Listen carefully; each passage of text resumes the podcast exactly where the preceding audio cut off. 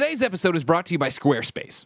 Squarespace is the easiest way to create a beautiful website, blog, or online store for you and your ideas. Squarespace features an elegant interface, beautiful templates, and incredible 24 7 customer support.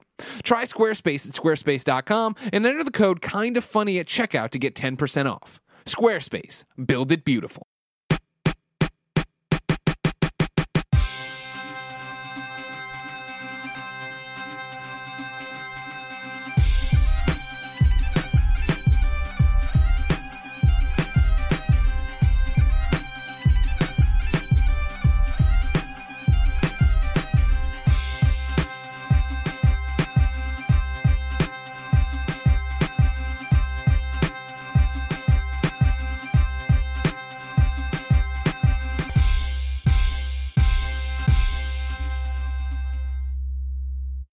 What's up, everybody? Welcome to the Game Over Greggy Show. I am one of your hosts, Greg Miller, alongside the producer slash seducer, Nick Scarpino. Top of the morning to you, Greg. That's gross. You were putting the beard up your nose.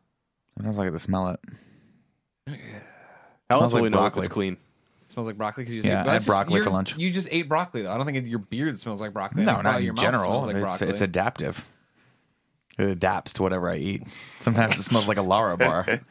no, it definitely no. There's no way it smells like a Lara bar. Sometimes I like to take the Lara bar and I just kind of comb the top of my beard with then, it. then it would smell like a Lara Just bar. to What the keep hell is it- that? I don't even know what you're saying. It's like a down. Clif Bar. Just imagine a Clif Bar. Oh, okay. Oh but- But like, you're just making things up. now. if you were part of the climbing that? community, you'd know it well because they need it for when he's 15 feet off the ground and he can't get to a Taco Bell or Starbucks. I'll tell you, the difference upsetting. between 15 feet and 16 feet can be made by the Lara bar. Over here, the Pride Long Island, Colin Moriarty. It's good to be here with you today. And by the way, I want to uh, take a moment to say two things. Number one, Billy Joel got married. Uh, so I Again? want to wish him. Uh, yeah, he got married on his Long Island estate out east. Aw, congratulations, Billy Joel. So congratulations to Billy Joel. Of Big. course, the, the there's three. The fan. trifecta of Long Island, of course, is uh, Billy Joel, uh, Jerry Seinfeld, and me. Yeah. Uh, Yeah. So Suffolk uh, County's right in the middle. Suffolk County's right in the middle. Exactly, Greg. Very, very good. At, no, Suffolk County's not right in the middle, but that's where I'm from. The other two, of course. Are Well, I'm saying it's in the middle of the triangle. Well, I'd like to think both Nassau and Suffolk County are in the middle because Okay. because Okay. Billy Joel and Jerry Seinfeld are both from Nassau County. Did Christie Brinkley come to the wedding, you think? Uh, probably not. Still a huge Islanders fan, apparently though. Did, Um, did he marry an uptown girl? Uh, yeah, I'm sure he did. Yes. Yeah. Yeah. Big, big fan. Good. Big, Big fan, Big fan. of us. Oh, yeah, I don't think he knows we exist. Billy Joel No. loves us. We're not even a blip on Billy Joel's radar. The second thing I want to do is uh, wish uh, a very happy birthday to uh, Phil Rinaldi, who's a, a viewer of this uh, of this fine program. But more importantly, uh, a friend of mine, fellow Jets fan, fellow Long Islander, and boyfriend of my girlfriend Cheryl's little sister. So if you follow all that, I thought things I were about to get really Is really he weird. the one we gave stuff to at Kind of Funny Live? No. Okay. That is a friend of Cheryl's and my friend from Bellport High School. Got it. I like how Cheryl's at the nexus of all these Yeah, friendships. She's and, the uh, first and the first. boyfriend of my girlfriend's sister. It's good. It's good. He is the boyfriend of my girlfriend's little sister, yes. And he's a great guy. He just got Jet season tickets. He's very excited. oh wow, that's Uh, awesome. that's fucking awesome. Yeah, hell yeah, it is. So happy birthday, Phil. Over there, the Puro and Tim Gettys. Let's him host. I have something important to say too. I'm cracking this coke with you. Yeah, good. Uh, speaking of Coke, this weekend I got a Coke that said "S- "Share Coke with your sidekick," and I thought it said "side chick," and it got I got really excited about that because if they if they started making "Share Coke with your side chick" cokes, I'd For be a like, second, I thought you legit. got me a Greg Coke, and I was like, "Damn, Ah, that's on that would have been good. You I guys just can't got you read, the huh? Gina Coke. Well, I Yeah. just saw the G. I just saw the G, and then I turned it, and it says Gina. Yeah. You go, why are you, drink, why are you drinking Gina's Coke, bro? Mine. How y'all feeling? Yeah. So that excited me a lot. And somebody, tw- I tweeted a picture of it, and someone responded to me and said that when when I s- talk about my girlfriend, use your right hand. When you talk about your side chick, use your left hand. That's hand. good. I That's- kind of like that's that. cute. So yeah. All right. We're here for another Game Over Greggy show. That's awesome. But we're also recording it on the third birthday of the first time we ever filmed an independent YouTube video. Happy birthday, kind of Happy funny. anniversary, everybody. We didn't even know it was kind of funny back then. Hey, no, It was no, me we convincing did. Colin to listen to us, and then you guys agreeing to work for pizza. Mm-hmm. That's true. It good was pizza. decent pizza. We didn't even try to sell Kevin on that deal when we brought him aboard. I didn't even know Because- Kevin back then. No, nobody did. Kevin was a Kevin didn't did. exist. Kevin begged to come. Yeah. True story. Yeah? I'm not even making that up. He was like, Tim, just please take me with Oh, you. thank God. And I was just like, no, like I got to ease in first. Yeah, because you were still years. a noob at that point. Yeah. I, we, I didn't know you from No, I. Adam. We uh, VidCon was our first bonding experience. Yeah. We're actually and hung we, out and we bonded. Yeah, You, I think you asked me first, and I was like, we should bring Tim. He knows Yeah, this you did stuff. say that. And you were like, uh, and I was like, ah, I don't really want to. Was You're like, he's better all than fine, Sean Finnegan, so whatever. Yeah. Wow. Fuck Sean Finnegan. No, if we brought if you brought Sean Kevin, Finnegan. though, We love it, Sean it would have Finnegan. created We a love Sean butterfly Finnegan. effect, He's and who knows where we would have been at that point. It's true.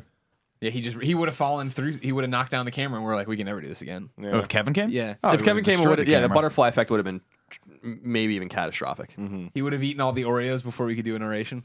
Yeah. You think that if Kevin went back and we shot with Kevin, he would have destroyed the world? Like the, the butterfly effect would have led to the destruction of the world. World War Three. That's what you're saying? Kevin somehow becomes a, tyr- a tyrannical dictator of some some you know separatist country, and mm-hmm. and you know it, it all Peru. started based on that one episode of Conversation with That Colin. one which is fucked up. change. Something some things like that happen. That was my, one of my problems with the movie Almanac. Is that they play around with the butterfly effect, they go back and change these things or whatever, but then weird stuff starts happening as if the universe is trying to correct it. And I'm like, that's not really what it is. That's not the butterfly effect. It's No, that no. you make a change and that change makes it, you know, you know Wait, let what- me let me back this up for a second. So you just watched Interstellar on your iPad, and, but you've seen the movie Almanac. Yeah, I saw it on a plane, just like I, when I saw Interstellar. Okay. where I get home, I watch and done. Just I'm thinking about download. well, I couldn't. I don't want to buy It Follows, but I want to watch It Follows. Oh, you I wanna should. Rent It's supposed to be really good. Yeah, I know. I haven't seen it yet. Okay.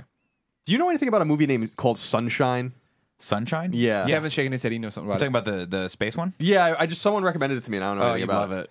You'd love Is it. it new? No, it's uh four, four, five, six years old. It's uh it's got a great cast of I think it's like Cillian Murphy. Great cast of uh, characters. That's Scarecrow. So, yeah, no, I was gonna say I know, I know him. Which McCall? Who's the guy that's played the original Johnny Storm? Um, Chris Evans. yeah, Chris Evans, Cap America. So is it just um, everybody from Hold on. comic book movies? Wait, wait, let's take a I, I step couldn't back remember he was Captain America for a second. I, Yeah, the, the, you- the first thing You're I like remember Chris in my Evans, brain. uh, the guy that was Johnny motherfucking Storm, not Captain America. That's true. Well, I mean, you know, so I mean, it's it's great. Same but the, thing. the plot of that movie is fantastic. I mean, they have to go to the sun basically to restart. Four.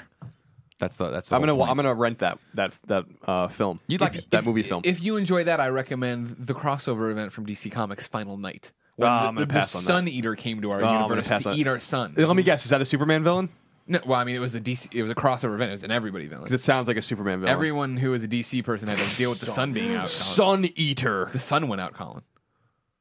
I don't am think the it- Sun Eater. He didn't talk. He wasn't a sentient being. He was just like a gaseous thing. That went, Let me throw, let me throw something in real quick before we get. By the way, I just I want am to I the want to throw Sun this in Eater. real, real quick. yeah. Uh, Cheryl and I, when she was here this past weekend, watched Your the, the the Nolan trilogy. And as I was saying, as I was saying last week a little bit, I'm becoming a Christopher Nolan fanboy. I'm like I'm reading a lot about him. He just really makes great movies. It reaffirmed into my mind how good those three Batman movies are. Like I expected to go into them and be like, oh, I remember them differently and stuff. The first movie's fucking awesome, and it takes too long to get into it. So it's not like you don't really see much of Scarecrow, which is why I like they that, that they inject him in every movie. Yeah. Even though like like at the very going. beginning he just gets arrested, but like mm-hmm. he's there. But it reaffirmed straight up, and I'm just gonna say that Dark Knight Rises is the best of those three movies, and I'm gonna tell I'm gonna tell you why that is. Mm-hmm. Okay, mm-hmm. it's because it the middle movie is a reflection of what happens somewhat in the first movie, but it really is a standalone title in its own way. And Batman Begins and Dark Knight Rises touch each other in like very in many ways, like Intimately, like, they like, touch, it- yeah. like it's cool how they they use that movie actually to wrap things up. And it's the darkest one. It's the one with I think still the best story and and like the most meaningful plot, which is like basically just it, it's so clearly inspired by Occupy Wall Street. I think in in a lot of ways when you really look at it. Like I think I think it's time. fucking obvious as the day is long that that's what it, the inspiration for it was. Mm-hmm. So I just was I just wanted to say that even though I like Bane and and obviously the second one's great. It's a great film. I just think that that that third movie really is the best one, and I watched them back to back. I think So I think was- the thing that that I always wonder and we'll never know is that like what would have happened had Heath Ledger not died. Like what would that have character been in that third movie, and would it have been completely erratically different? my assumption I was talking to Charles about this is like I don't I don't know enough about Nolan's process or the process between like having the redraft that that third movie, which they clearly probably had to do.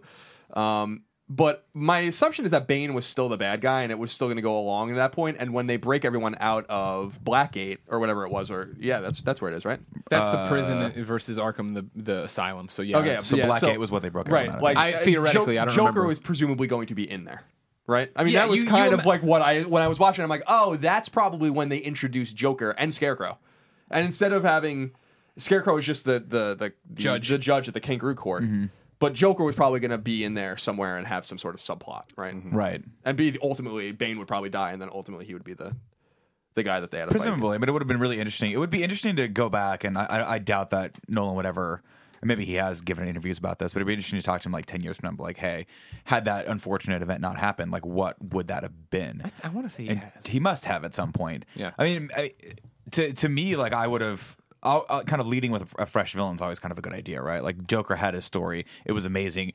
You're not going to be able to come close to what they accomplished in the Dark Knight, and so like having Bane come in as a as a more interesting, kind of more physical villain was, I think, was a good choice. Um, having said that, I don't know anyone that's necessarily going to agree with you that that was a better film in the trilogy because Some I think people agree with everyone. me. I think There is everyone, there is a lot. I mean, it's it's a it's a hotly debated issue. it's it's a more fun Batman film. I believe the Supreme Court is weighing in on that right now. Yeah. I, uh, well, they just got done with with uh, uh, gay marriage, so I Right. think this was next on the on the- exactly on, priorities. priorities. If you didn't know, ladies and gentlemen, this is the Game Over Greggy show. Each and every week, four, sometimes five best friends gather on this table. Each bring a random topic of discussion for your amusement. If you like that, you can kick us a couple bucks over at patreon.com slash kind of funny and get each and every episode early on Friday. If you don't want to give us any money, no big deal. We break it out topic by topic, day by day over on youtube.com slash kind of funny, starting on Monday, finishing on Friday with the entire show when it goes up as an MP3 as well. Now, we've been talking about a lot of movie stuff. I'm starting this episode because we had breaking news this morning. They're They're doing a Star Wars Han Solo film, Love it. standalone. Han Solo movie. Ah, No, Tim, it's a solo Han movie. Okay, you can stop now. Okay. The Lego movie directors are on board to do this. It's one of the anthology series. It's going to tell the story of how the young Han Solo became the smuggler and thief who Luke Skywalker and Obi Wan Kenobi first encounter in the cantina at Mos Eisley. According to a statement by Lucasfilms, the screenplay was written by father son duo Lawrence and John Kas- Kas- Kasdan. Kasdan. The Kasdan. Kazans run? Yeah, Lawrence Kasdan's like Lawrence Kasdan's writing a lot of these now. Like he's, uh I think he was or is still on the the Force Awakens. Like in the- Kasdan wrote Empire, didn't he? yeah, they brought him back. JJ brought him back. I know for that. So that's that's that's significant. I, I mean, I don't know much about film, but I know that that he wrote Empire. No, that was I think that was the, that was the big news when uh, because I think someone else was writing it, and then JJ came aboard and was like, "Nah, Nah, I'm gonna get bro. Lawrence Kasdan, bro." And then when when they released that big cast photo, like he's in that photo, which is cool. Oh, that awesome! That was a really great when they were all doing a, the, The the round, reading. the round in the round. that was also one of the things where he was like, everyone's like, "All right, all right." This is off to it. This, This is a real is, thing. This is going in the right direction so Yeah. far. They got the right vehicle. The Miller and for this. Lord joint statement reads This is the first film we've worked on that seems like a good idea to begin with. We promise to take risks to give the audience a fresh Fuck you, experience. Lego Movie and 21 Jump and we Street. pledge ourselves to be faithful stewards of these characters who mean so much to us. Um, the question I have, of course, Colin was surprised when I said I'd bring this up as my topic. Um, as not being a huge Star Wars fan, I want to know your reactions as huge Star Wars fans, and then what you want to see done with the movie. Oh man, I mean, I'm this excites me so much because when you think about it, I often say this: Would you rather something not happen or happen, even if it's bad? And I usually, I just rather it happened, That's which might not be the most popular opinion, but I'm like Transformers, you always this is your like, Transformers. Transformers. my thing. It's like I'm happy it happened because it, even though it happened and it was bad, it brought Transformers back and gave me a lot of good Transformers things I wouldn't have got otherwise. Yeah. this is Star Wars. This is a little bit different. There's going to be some bad movies. There's going to be some great movies. Which one will this be? I don't know, but all of this sounds great. I loved the Lego movie. I love 21 and 22 Jump Street. yeah. Love Han Solo. Great. I'm totally sold. Everyone's biggest argument against this movie is like, oh, where's the new stuff? I want to see new stuff. It's like, okay, do you want new stuff or do you want this? Because Well, see, I think I'm sup- this is what you want. I'm surprised because I think the biggest argument is that it's not. It, it can't be Harrison Ford. Oh, well, They're that's gonna the have thing, to it's cast an some origin other guy. story, though. Yeah. Like it's it's going to be someone else, like Channing Tatum, who was awesome in 21 and 22 Jump Street. And That's true. Channing Tatum should play everyone in every movie, and it'll make it better. You were thinking Channing Tatum. I was thinking uh, Pratt. I was thinking Pratt too because he's in everything reason, now yeah. too. Oh, I feel like I feel like he's gonna like there. There was I don't know if it was rumored or whatever. I think you guys were talking to me about it. I'm a little out of the loop on that, but that they that they were tapping him to be Indiana Jones, Chris Pratt, Probably. And I'm like that. Shia LaBeouf is fucked it all so perfect. But now imagine if, if he he's was Indiana both. Jones and Han Solo, like back in the day, Oh, that'd be awesome. that would blow your mind apart. Um, I mean, my thing is, I was really excited when they talked about the, the standalone Boba Fett story, which I guess is still moving forward to some degree. Um, Not necessarily. not necessarily. The rumor I was mean, that- that this lost, was it. It lost a director. Um, Don't forget too that they his prequel's been told and it was great. A clone I fucking hate you with so much. no indoctrination, just out there now to avenge his clone father, or whatever the hell you want to call him, Mm-hmm. his zygote, yeah, head cut chopped off. I don't think he was a clone in the in the. We've prequels. gone over this a million fucking times. Fett he is a was. clone. He was a clone that just didn't get programmed like the other clones. Oh, I thought he was the, Jango was like, "I'll do this for you, but I Oh, get but my you own to- that's clone right, you have that's to give me a totally kid blank." clone. And Watto came in and was like, okay, I like, I like it. I like in Greg's head that any deal that happened in the Star Wars universe, Watto brokered. Yeah, Watto brokers Watto was every like a deal. brokering every deal, even the one where they had to sell the carbonite to fucking Darth Vader. Well, I'll get you a good deal. um, I, I, I, we'll see. I mean, again, I'm not gonna. I'm not going to go out there and say I don't want this to happen because if it's a great film, it'll be a great film. And these guys have a great uh, lineage of making good films. Like I didn't particularly care for the Lego Movie just because I, I think I watched it with my wife, and she tends to take a lot of the fun out of those movies that are skewed more toward kids because she's like, uh, "This is too much for me. It's just crazy, crazy, crazy, crazy." Um, I enjoyed it, but it wasn't. It wasn't one of my. I was. I wasn't caught up in it like everyone else. However, Twenty One Jump Street is my jam. Yeah. I watched that like two weeks ago, and I'm like, why is this movie so funny? Like, it has no right to be this funny. It really doesn't. Um, but it's just a fu- it- you know it's just a well told story, and even Twenty Two Jump Street made me laugh. Um, I can't wait for the Men in Black crossover. it'll Which be interesting to see what happens. so good. And then you add Han Solo, and I'm like, yeah, yeah. I- I like mean, I this. But think- what I mean, like, so are you scared at all about them skewing back to being like this funny, like more of having like ju- twenty one, like a Han Solo movie, even with a little bit of Twenty One Jump Street, and it doesn't sound right. I mean, I'm in. Like, here's the thing: it's about him when he's younger and stuff. It's like it doesn't need to be so much like comedy focused. Yeah. but just more the the style. Like 21 and 22 Jump Street have a style about them that I think lends itself very nicely to Han Solo.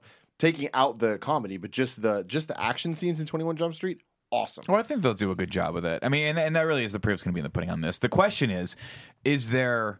Do we need everything in the Star Wars universe explained to us? And that that's the bigger question for me. Is not that whether or not these guys can make a good movie, because I have no doubt that they'll make a quality film, and it's the Star Wars license. I have no doubt that I'll go and watch it and enjoy it. But we've talked about this multiple times. In that, when you talk about Han Solo and you talk about specifically Boba Fett, is there a magic in the fact that you don't know where these characters came from. That they are just these badass characters that have no real origin stories. Like we don't know much about them. There's a mystery and a mystique to them hmm. that you sort of, when you were a kid, you kind of made that up in your own brain. You brought all that stuff with you when you watched these movies, and you you, you kind of filled in the blanks yourself with your own imagination. Do we need to have this stuff written out for us? Do we need these origin stories set in stone? Because to me, it's way cooler just imagining what Boba Fett, like all the cra- crazy shit I mean, Boba I Fett's think done. taking Boba Fett out of it and just focusing on Han Solo because I agree with what you're saying about Boba, but with Han, it's like what I don't want is a origin story where he's a little kid and we see all of the things that lead up. Like that's a little too much information, but just random adventures he had and stuff. Yeah, we make those up in our heads, but it's like I don't think this movie needs to be the. This is why he is the way he is movie. Just more. These are a couple of things he did. But it will Thi- be, and that's the problem. So I mean, like the prediction would be this will be the one where he gets his jacket, the Millennium Falcon. Falcon. or at least sees it for the first time, and then how he gets Chewie in the Life Debt.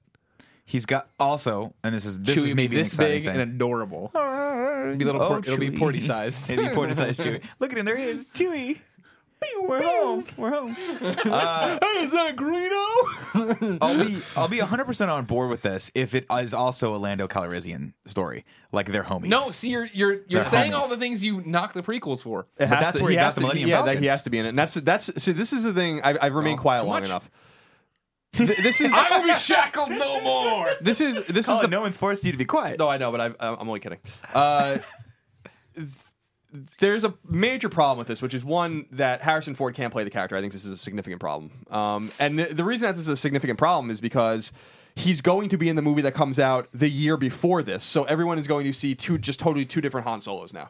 You know, I don't care if it's just a movie. It's like this is the same character, and I don't really think that Harrison Ford's story needs to be told because we already know how he got to that point. It's not a mat, and it's it's not a matter like there's minutia there where we have to kind of figure that out. But we know he got the Falcon from a, a, a bad a bad um, bet with Lando. Yeah. We know that Chewbacca owes him a life debt for helping him, presumably on Kashyyyk. We like know all these like these kinds of things. So this is already kind of filled in. The thing about Han Solo is that like Boba Fett, and I would say I would really I almost say Han Solo might be by himself. Like Han Solo is kind of a sacred character. I think he's actually more sacred than Luke. I think he's more sacred than Darth Vader. I, so, think yeah. he's more sacred than a lot of characters because he's the only normal one, and that's like what people like. And I don't mean that in any other way than like he doesn't have force he's, he's the powers. Batman of the of the Star Wars universe. Yeah, like he's actually the only one that's grounded in reality, you know? Mm-hmm. And not only in reality in that world, but reality in terms of his own skill set. He's just a great pilot. He's just a normal person. So you have to be very careful with explaining his story and not removing the mystique. And a lot of the mystique comes from the fact that he is just a normal guy that somehow survived to the point where he met Obi Wan and Luke at that at that you know at Mos Eisley in A New Hope. So I, I think I think there's going to be casting issues, and this isn't. I'm excited. I'm always interested to see what they're going to do, but I I would rather them do something that explained away things that the prequels fucked up, and I think that's what these movies are go- going to be good for. Mm-hmm. So, for instance, Rogue One will eliminate, you know, any sort of discrepancy between um, the story told by Mon Mothma and all that kind of stuff, and like what happened after the prequel. So, like, at least we have a little tight little story there, and, as opposed to assumptions. And the Boba Fett story was so exciting because it was going to undo the damage that Episode Two did to Boba Fett's character, which was significant. There is no issue with Han Solo's character, so like you don't he need to. That's know- what I'm saying. Is They do- were smart enough not to have him in the in the prequels. Yeah. I hope he turns out that he has midi-chlorians too, like a high level of midi-chlorians, and he just hides it. He's like. I don't even want to embrace the force. Um. The I I mean, wink at a camera. I will say guns float around him. it would, how cool would it be though is i- if the origin story butted right up against A New Hope, where at the very very end of the movie, But no, really? it's him go heading to Tatooine, like See, with for me, Chewie. that e- not even being uh, like us, this is all sacred. Like I enjoy the movies, fine, right? That would be stupid because I feel like you pick up and you know what Harrison Ford looks like and where we are, and I, I want this to be set a decade, Yeah. two decades before that. You the know what I mean? thing mean? with the casting that you're bringing up is like it's very true that Harrison Ford is Han Solo, so that's hard Mm-hmm. to kind of like get out of your mind. But Patrick Stewart is Professor X. But then we get the the Mm-hmm, prequels, and I don't think anybody had an issue with that. You know what I mean? Yeah, You but can no kinda- well, with that no though- disrespect though, Professor X is not Han Solo or anywhere. But I mean, remotely That's true, but Han with, that though, we did get the the tie-in. Like it was cool because that series had kind of ended on a poor note with uh, X Men: The Last Stand. So that was one of those where you're like, oh, we kind of need a reboot on this because they they kind of went off the tracks a little bit. But then we in that reboot, they were smart because they had both of them there. And they played so well off of each other and almost antagonistic to, toward each other in uh, Days of Future Past that you kind of accept that James McAvoy is now the younger Patrick Stewart. Whereas in order to do that, they'd have to go back and forth in time uh, in the Star Wars No, to kind I'm, of put I'm them both in the same just space. not Days of Future Past. Uh, the, the first one, first class. oh, first class. Well, again, first class was was okay. We have to kind of make up a little bit, a little bit of lost ground with what we, fucked up lost the future in- so bad. Let's yeah. just start go backward. Let's let's go backward. But then again, I think it really solidified it for me in Days of Future Past when we saw both of them. When you saw Patrick Stewart in the future being a badass, bald, you know, um, Professor X, and then James McAvoy in the past in the seventies. I thought it was really cool.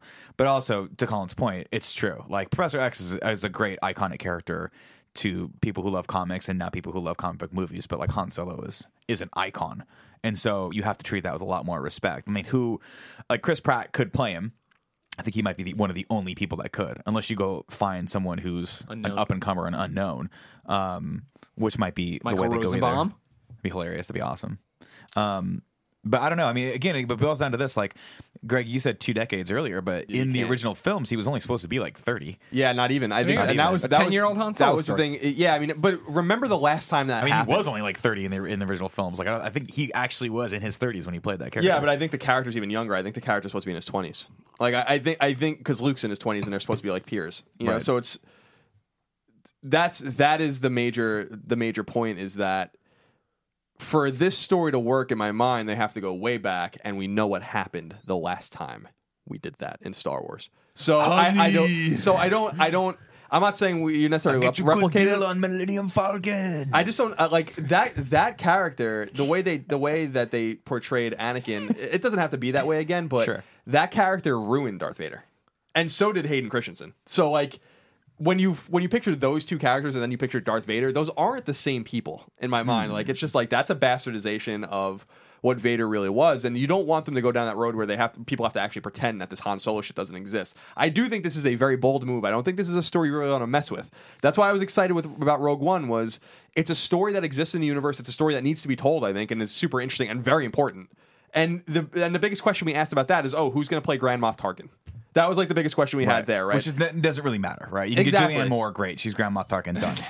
Like yeah, yes. she plays everything. Yeah, you could you so like Tarkin's a- an important character and a great character, and he was you know the leader of the Empire. Um, with the Wait, which of one was the female? I'm thinking.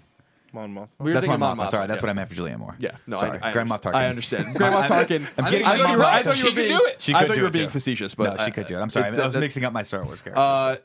Tar- so that was the biggest question we had. I was like, all right, this is a great story to tell. It's an essential story to how A New Hope comes together. So w- the Well- biggest question we have is who's going to play Tarkin, who's a character that I love, but not not a character that is relevant. Revered. Right, Yeah. but but to, to to that point, call like that was a story she said she mentioned one thing in passing where she's like a lot of good people gave their lives to get this information or something. I'm paraphrasing. I can't remember what the actual quote was. A lot of Bothans died. To a lot of bring us boxes, this information. right? So that when I was a kid was like, damn. I mean, that's something you just kind of glossed over there. I would like to know more about that. That is a story that actually begs to be told. Whereas Han Solo's uh, story, really, when you kind of boil boil it down to its uh, core essentials, is a story that not, not only doesn't need to be told, it's very dangerous to tell that story because you have a character that's at 100% right now.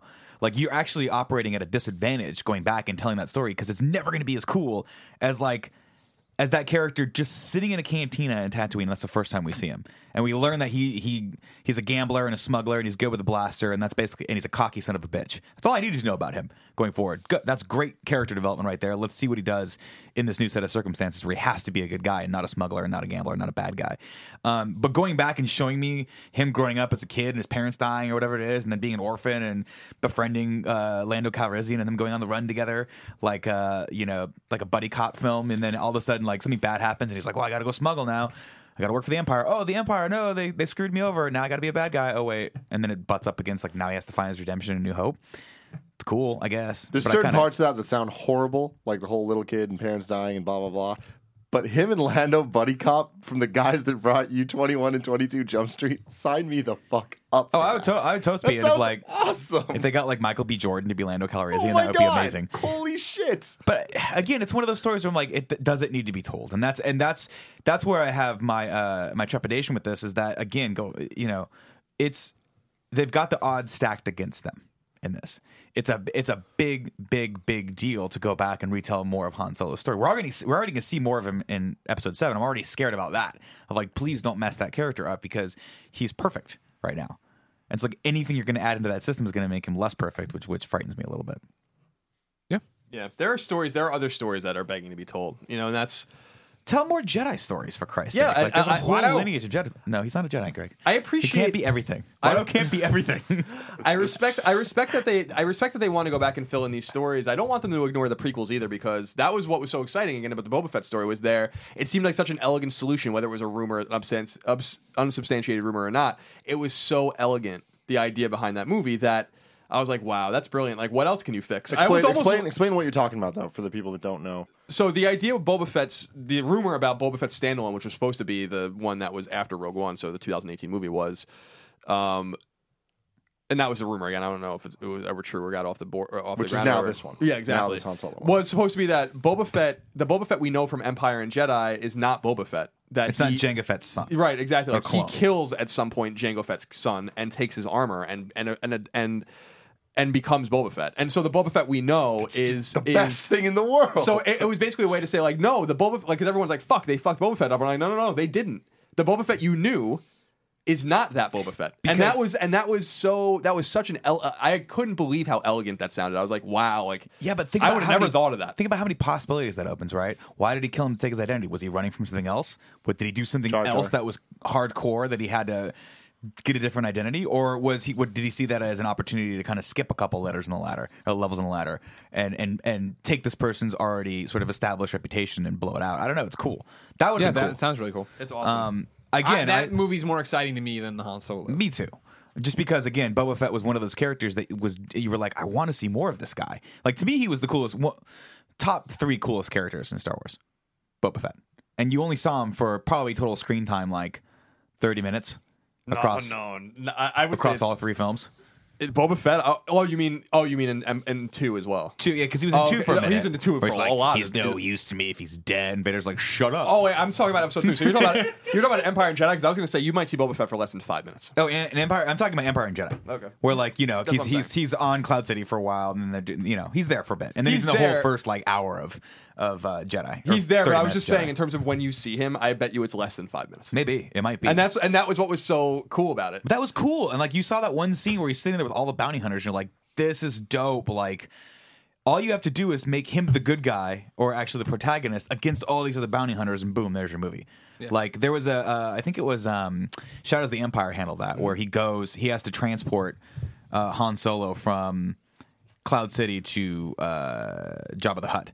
And like all these other bounty hunters try to get Yeah, like, attack him. Yeah, like and it's it's it's the cool story because you're like, well, he's the best of all the bad guys, so I'm rooting for him. Uh, similar to like you rooting for a Tony Soprano character, where you're like, this guy's a bad guy, but in this story, I'm kind of rooting for him. That could be cool. That could be very cool. Yeah, I'll be interested to see to see how this all goes down because I agree. Like that, even is an interesting story about how he how he acquired Han, like you know how he was going to go after Han, how he how he hatched his plot, and what the other five bounty hunters were thinking too.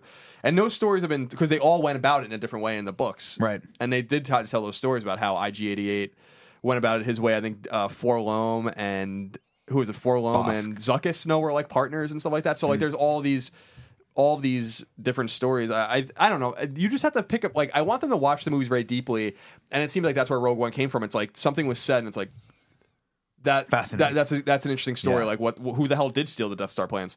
This seems a little less thoughtful, but we don't know anything We'll see. about it. We'll see. But I mean, I'm, I'm super wary about it. This is the first thing I've heard where I'm like, I'm not really into it. You know, from the From the new Star Wars. the Sure. JJ stuff. Yeah. Um, I will say this, and I said this before. I know it's a, I know it's a tremendous pipe dream, but I really hope that like ten years from now they just go back and redo the original, the the first three movies. I just I want them to just have the balls to be like, you know what, we're going to retell that story again, and it's going to tie into the canon that we're setting up with these last like six films. I just think that would be amazing. I don't think that that's I don't think that that's necessarily out of this world in terms of an idea. Like I'm I'm sure that that idea has come up and it might be something they want to do. I, I would love for them to be like what nothing that happened in the first like when they bought it and they were like everything like these things are no longer canon. I mm. want I wanted them so badly to be like the prequels are no longer canon. Like No, they're not real Star Wars movies, you know. And and in our hearts, they're not real Star Wars movies. Anyone who grew up with Star Wars from an uh, from an, you know from the back of the day, I don't know fucking one of them that likes it. That like not a single person that the likes problem is that Clone Wars, the cartoon, spun out of it, right? And people love that. Sure, You can- keep you it. can work Just that go in. back and do an alternate telling of the stories. I mean, ca- recast Samuel L. Jackson as even a bigger character. Yep. in this, and he's going to be the pivotal role. Don't kill Maul. You're right. Don't and kill let him Darth live Maul. until Bring his the ass third one. back, yeah. Let Anakin fight him. Would have been cool. So, final question. no brainer stuff, you know? Like, yeah, I know. They'll do you think and, and think through your responses on this mm-hmm. before you just shout out your knee jerk reaction? Do you think in the Han Solo prequel Harrison Ford will pop up? Will there be some kind of Spock v Spock thing, and maybe not them meeting, mind you, but a n him narrating this story? He's Oh. telling his kids this story. Is Yes. that a- yeah. narration or something like that, yeah. Visually seeing him, no. Maybe we'll get some type of like Anakin's shadowy type thing where like he looks in the mirror and it's like He's old drugged Harrison or Ford something, and he like sees that. old yeah. Harrison Ford. I- the narration thing that sounds Yeah. pretty correct. Because the, st- the story could end, It- or the movie ends, and then there's like a, a, a bunch of black or whatever, or is Skidoo, the, post credit scene, and then it's just like Harrison Ford's voice, and like, but I didn't even tell you about my greatest Oh, adventure. so just like Big Boss. yeah, wait, spoilers. yeah, yeah. Yeah. I don't. Han Solo will return in Watto's Revenge. I get you best deals. um, I don't. I don't. Han Solo. I don't see them doing the narration just because that's out of form for Star Wars, and I think what they're trying to do is keep the. I well, do I need to read the quote again? Go ahead. Did you read the quote It's, before? it's yeah, of course I did. Thanks for listening. God. No, just 31 minutes ago. We promise to take risks to give audience to give the audience a fresh experience, and we pledge ourselves to be mhm. faithful stewards of these characters who mean so much to us. That's a possibility. I mean, I wouldn't. I wouldn't hate it. I, it's just we'll see what happens with Harrison Ford being in Episode Seven because I don't know if they treat if that character uh, comes across as Han Solo for me again. Then I'm going to. I'm all for it. He's gonna be I awesome. don't know. I mean, He's even, gonna be even in the awesome. trailer. I'm like, oh Oh man, no! that's so no! Harrison no! Ford. No! In the trailer, the first time you watched it, he said "Chewie, we're home," and you said it. You teared up. Yes, and then So we don't be saw, like, no, like, no, no. No, then we saw just, then we saw him, and I was like, oh, it, it looks. It'll all depend on how how well he comes off in the How film. much Harrison Ford cares? I mean, that's that's really what it comes down to, right? Because he care. I mean, he cared about Indiana Jones, and he, he in that in Indiana Jones was good. The la- the crystal uh, Kingdom Yeah, of the he was Crystal not Skull. the problem. He wasn't the problem necessarily, but he cared. You could tell he was like, I'm going to get back into this. I'm going to be. I'm going to be this character again, but that really is something that you have to struggle with when you bring these older actors back who are, are so established. Because you have to also remember that Harrison Ford was nothing when he did Han Solo the first time. He was nothing. He had done like, I think he had done like, uh, uh he had been in like a Kubrick film. I think he was in um, uh, Eyes wide shut. No, that would be hilarious if he's just in the background, like, "Hey guys," with a mask on. Was he You're in like, "Is that American her?" Graffiti? Oh, He, was, yeah. he was Yeah, in American he Graffiti, was. and he was also in like uh, I think he was in a Kubrick film that was uh, about the bomb, uh, Doctor Strangelove. I think he was in that, or ma- maybe I'm thinking someone else. It doesn't matter. He wasn't that he wasn't established as an actor. This is what broke him out, and so that that was the power of that. Like we didn't know who Mark Hamill was. We didn't necessarily know who Carrie Fisher was. We didn't know who uh, Harrison Ford was. And now, forty years later, how many films has he done? Like hundreds at this point. It's uh, like he's got to get back into that headspace, and it might be hard for him. All right, Colin, what's your topic? Yes. Well, the last two weeks, I went for some heavy hitting topics. So today, uh, which was uh, the Confederate flag and then gay marriage. So this time, I thought I'd bring a little more uh, levity to the situation, perhaps. Maybe Eugene maybe- Levity. Eugene levity. Uh, American Pie. Still got it. American Pie. So uh, I want to just talk about it. You know, we'll- this will be a quick one. What is your favorite season? So you have only four options: summer, spring, fall, and winter, Or solstice. or solstice, Or which, autumn. Is not a, which is not indeed a season. Or autumn. autumn. autumn if you're in in Europe. If you're in Britain. Autumn's so weird because it's spelt all weird. It bothers me. Always has bothered me, and I will never forget it because in a second grade spelling test, I messed it That's up. where you, that was the one that Yeah. got you. that Sorry about that, brother. silent N. Yeah, yeah. I'll get you every time. Uh, my favorite is fall. I love fall. I love everything about fall. I like that it's like. Granted, we live in San Francisco now, so we have no seasons. But I like San Francisco because it's almost always fall. You know, what I mean, the weather here is usually fall, but I like fall in a real part of the country because the leaves change and it's pretty. It gets to be sweatshirt weather, which is awesome. It's Halloween, my favorite holiday. Uh, there's good food, of course, with your Thanksgiving getting mixed in there and stuff too. Football's back. You got to go back to school, which sucks. I won't lie to you. All the good games start coming out though. You know what I mean? Mm. This, that starts, but it's just the the smell of fall in, for me, the suburbs of Chicago and Missouri or whatever. But like, like that feeling of fall. Fall has a feel that cr- that you know, chill in the air. You go out and you pick your pumpkins. You're doing all this stuff. what? You go out and you pick your pumpkins at a oh. pumpkin patch. You ever heard of this? Oh, yeah. All Yeah, right. that's the you thing. pick your pumpkins. You make them. You put them on the stuff. The mm-hmm. colors are nice. I mean, even for like when you're drawing stuff in school, you got your browns and your oranges and your reds. You're, You're making, making your turkeys with your hands. You're making the turkeys with your hands. Yeah. Mm-hmm. Fall's the best. I don't know, man.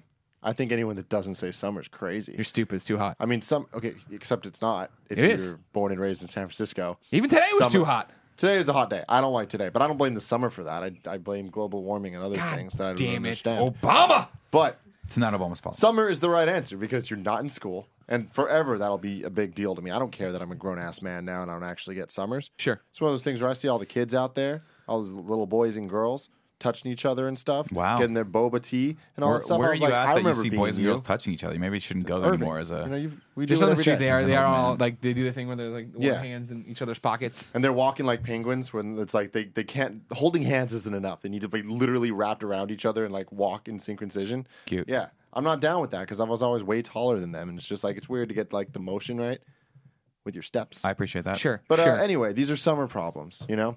And I appreciate that a lot. And when is Coke best? Yeah, that's right. Summer. What does summer no, mean? so, it's the best in the airplane. We've covered this. When you're the in an airplane and you get a can of Coke, that's the best Coke you'll No, ever have. it's the best at the fountain beverage No, place. if you're if you're Because fountain terrestrial beverages and are you're good. on the ground, mm-hmm. the best Coke you'll get in little aluminum bottles with the twist off caps. Those things are manufactured from Magic. Yeah, there's. I mean, I just love Coke. But anyways, summer's great because you're not in school. E3 happens. All these great things happen. E3 happens, it gives you blue balls. Yeah, but it's like it's a good s- jump off point for you to get excited about shit. I like getting excited about shit. I guess, but I mean, like summer too hot. Hmm. Then I'm talking about. I enjoyed a good summer as a child. You know what I mean? I'm off school, which is amazing. Of course, that's the big pro. Too hot, con. It, there are no games theoretically. There, mm-hmm. Now it's different, but when we were growing up, dead zone, nothing's happening. You figure in the fall, all the games are popping off. You're getting Smash Brothers. You're staying over at your friend's house every Friday through Sunday. You come back, you go to school. You didn't do your homework.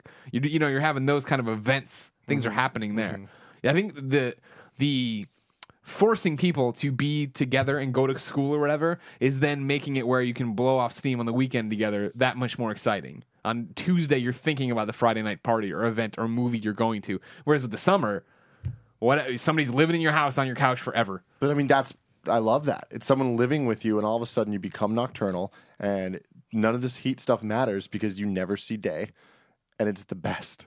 I love summer. I want it back. I'm so surprised you say that because last time we were in LA, we were in North Hollywood for uh, doing the Kevin Pereira thing, and it was so hot dropper. that all three of you were like, "I'm melting. It's so hot." And Tim, you were the worst. You were like, Yeah. "This heat shit is bad, bro. It's hella bad. I know it's hella bad." And Kevin was like, "I'm sweating, but I'm always sweating, so there's no real difference." Yeah. Kevin just is. It must his his world is different than His ours. natural state is just, sweat. sweating. Yeah. Um, which I, I respect that about you, Kevin. You're honest about it. You're open about it, and that's good. Um, it de- for me, it depends on where I'm at geographically. Because if I'm in Southern California, summer is my favorite. I love the heat. I like wearing flip flops and shorts. I like being tan. I like going to the beach or being by the pool. I like all the activities that a hot sunny day represent, including barbecuing. Love barbecuing. Having said that, you can still barbecue in the fall. Yep. depending on where you're at. And sometimes it's even more fun because it's cold outside and you're drinking Yeah. and barbecuing. And you go inside. Um, but up here, I got to go with the fall. I love the fall up here. Um, you actually feel the season. There's that one day. There's always that one day where you're like, oh, It's chilly. Oh, it's the fall. yeah. I just felt it. I like Um, that. I like that a lot. And I also love. Uh, I like any. I like sweater weather. I like. I like being able to layer up. Yep. I like having to wear a jacket. For the longest time, uh, when I when I first moved up here, I didn't have a jacket because I didn't own a jacket like a big coat in Southern California. There was no reason to. If it was slightly chilly outside, you just dealt with it. Because like you know, in Irvine or in Orange County, unless you're by the beach, by the beach and you need a sweatshirt, or you know, you wrap a blanket around you, or whatever. If you're gonna fall asleep on the beach, and you know, nice romantic evening with yourself. Um, but yeah, I mean, you know, spent so many years in in in SoCal and like in Newport Beach, where you're just, it's just the day. The day was just about kind of getting up and throwing flip flops on and just going out and just hanging out. man. I love them. That's one of the things I like least about summer. Really? Why do you not like flip flops? Because uh, my feet just aren't used to it. Every single gotta time I wear flip flops, it You get like the callus. You break the I get you break it. calluses, I get fucking Blister. cuts and shit, Yeah. blisters. It's like, dude, I don't understand. You're walking around You all gotta spring. flippity floppy. You gotta spring shit. for good flip flops. Is your thing? No, but you're, I- you're I buying do. that shitty dollar no, store. No, no, Walgreens no. About the rainbows. You got to the rainbows. You have to you have to break in. You have to break those in with your feet. Like your feet have to get used to that and have to develop a little bit of a callus because Yeah. the rubbing. The first time I went back to flip flops in a long time, I got the blisters. Also now I just my feet are normal because I bring bring them with me everywhere I go. So like I brought flip flops with me to MomoCon. I'm bringing them with me to San Diego Comic Con for if I'm just going out of the hotel, walking to Starbucks and coming back. And I don't, know, you know, no one's going to judge me. Like go Alexis isn't going to see me. Be like, why are you wearing flip flops with jeans? It's disgusting. It's of she says every single time. the entire world. She hates it. And so But I if you love guys are out there She knows wearing about like flip-flops wars and and jeans, famine, right? Yeah, she does. Alright. But Yeah. It's Alexis. This is what ca- to her. This is what causes war and famine. Oh, okay, okay. just poor fashion choices.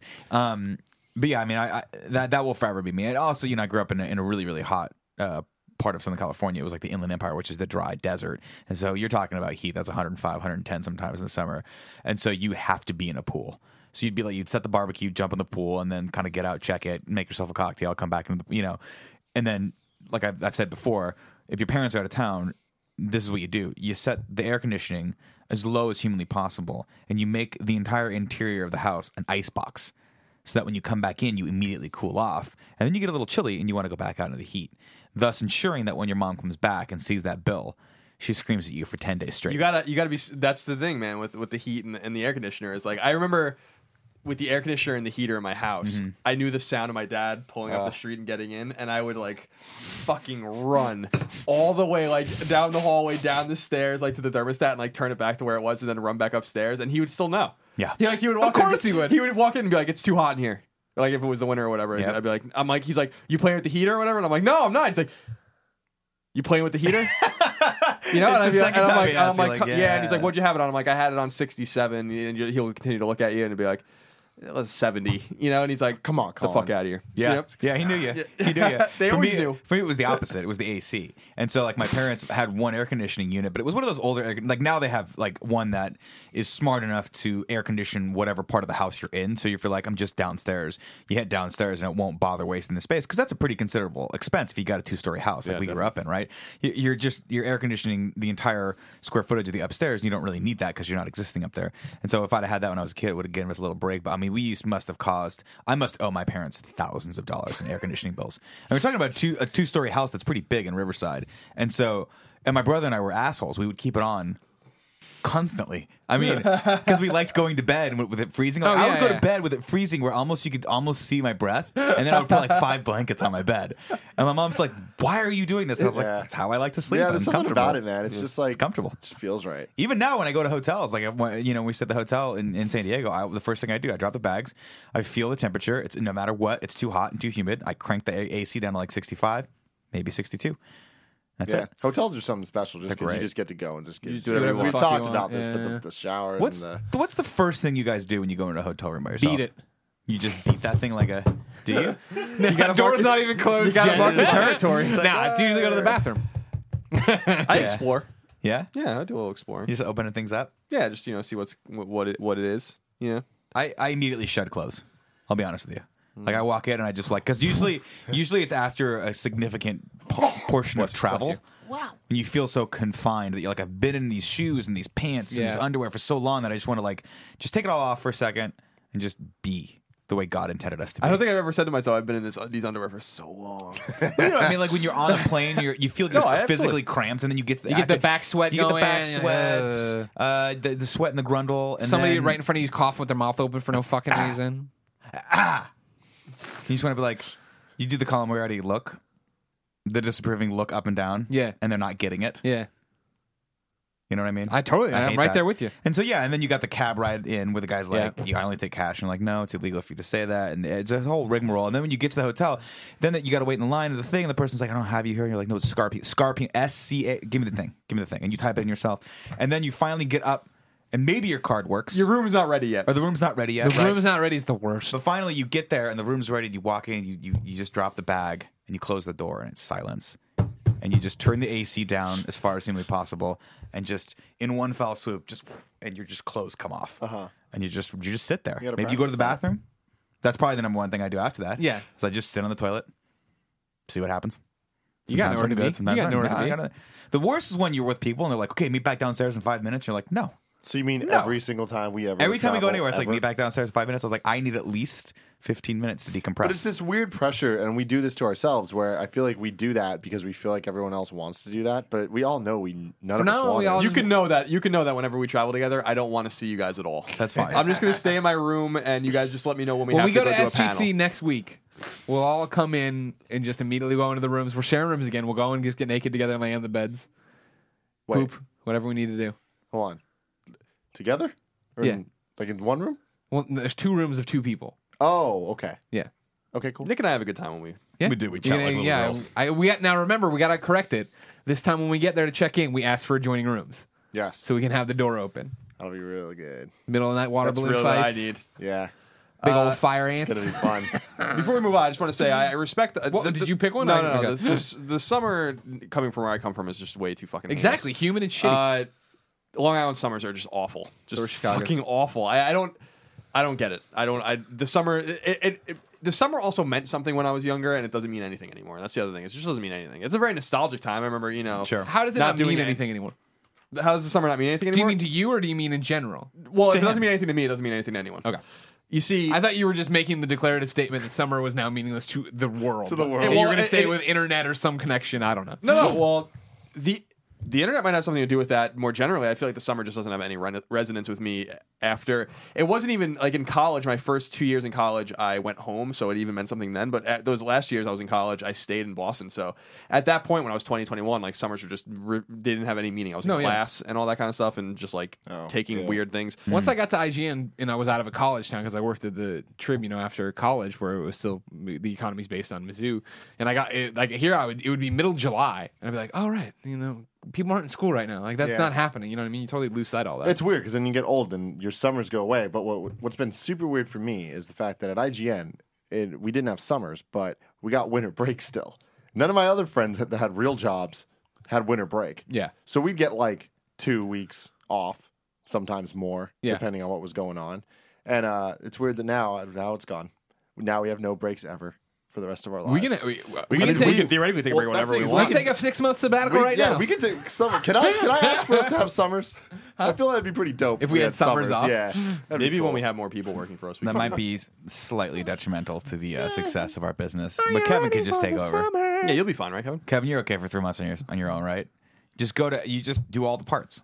Yep. Just put all the mics by you. and Be like, "Oi, I'm Greg Miller," more, rah, rah, rah, rah," and then go over to the next one. and Be like, "I disapprove of everything that you're saying," and then be like, "This what? No, hella." And then when you get that to me, sounds a just like you're Sean amazing. Finnegan. Now you're Sean Finnegan's becoming your Tim Gettys. No, the Tim Gettys has always been like, "What? No, hella." It's always been That's Tim. right. Always been Tim. pretty spot on. Uh, so I will say spring is garbage. No one cares about spring. So it really comes down. So it really comes down to. So it really comes down to fall and winter. Now I respect the fall because the fall is when hockey comes back. It's when football come back, comes back, like Greg said. Uh, it's tolerable. I, I like playing outside during the fall. I don't feel like you're gonna fucking die and have a heat stroke. Uh, but I my answer is definitively winter. Wow. Um, and I, I think winters with snow, like New York winters are pretty bad, but Boston winters are atrocious. They're the worst. Um, there's just something, and I'm not even be, trying to be Colin. Like, I was like about to say, say who this. didn't see this coming? Colin just- chooses winter. there's like something- the, Bo- there's the something winters in Boston are like going north of the wall, dude. It's fucking horrible over there. Yeah, I know. It's and terrible. uh, there's something amazing about it just being dead. You know what I mean? Like everything is just dead. You know, and you go outside and it's just there's no plants, no animals. People are dressed up like Eskimos walking around. Mhm. You can't see And the ice faces. climbers. You're, It- it- the ice climbers, exactly. it exactly. reminds you of them. It does remind me of them, and it makes me sad. So I, I but here's the thing. Here's the reason. But here's the, but here's the real reason why I like winter. Winter always inspired me. It was always when I wanted to write. It was always when I wanted to read. You, I like. I had a skylight in my room growing up, and I remember like it would be like covered in snow, and I'd like open it to get the snow off, and then it would fall, and there was like a tree that was like over my skylight that was like dead and stuff, and then you look, I'd look in the backyard, and it was just covered with white, and like I don't know, there's something about that that brought out a lot of creative energy in me. So like I always I always liked winter for those reasons. Like I was like, this is when I want to play games. This is when I want to immerse myself in some fiction. This is when I want to mm-hmm. Kind of just stay inside in front of you know our, our fireplace or in front of our, our wood burning stove and just kind of like read a book or something. I I like winter because it's the great excuse to not go outside. Sure. But when you do go outside during the winter, then you know you do funny things. And, and, you know we used to uh, in our in our neighborhood we used to build. Uh, uh, and by we, I really mean it was it was instigated by my friends Mike and Brian. Would build things like huge snowmen in the middle of the road, which then people would have to like run over to get over them or whatever. Yeah. And, and and there's just a weird rule set to winter. You know, like there's just To just be a hooligan? Is that what you guys used to do when you went out? no, we just thought it was funny. I remember, I'll never forget. We built this huge snowman in the middle of the road, and a, a, a school bus just fucking like, ring, like fucking ran it over. Like, this is hilarious. Um, but it's like when there's like you're wishing that there's no school, and Yeah, I'm that's playing a cool tons of hockey. I'm going out to the ponds and playing hockey and hoping I don't fall in, which would happen sometimes because the ice wasn't ready. And uh, you know, all these. I don't know. There's just something special about winter. I don't think you can deny that how special winter is. Now I understand spring is when things are re, you know reborn, but that's not exciting to me. What's Ah, the exciting to spring's me, exciting the first time you can put your windows down. You're driving around. I guess. I love San Francisco. San Francisco is spring all the time or fall all the time, which is nice. Everything at all times. Yeah, winter. Sucks. I do want to give a shout out to hot chocolate though. In Yeah. terms of winter, There's up. There's ups and there's pros and cons for each one of these Mm. seasons. But yeah, winter. I, I no winter. I can't stand. Really? Yeah, it's gross. It's disgusting. And at least it's Chicago, so it's fucking snows out of the blue. It's so fucking cold. Salt trucks go by. Everyone's got that fucking gray film on their cars just from trying to mm-hmm. survive in this forever. Yeah. Oh, it's 4:30 in the afternoon. Pitch fucking black outside. This is fun. What a great fucking place to live. I like short days. Ugh.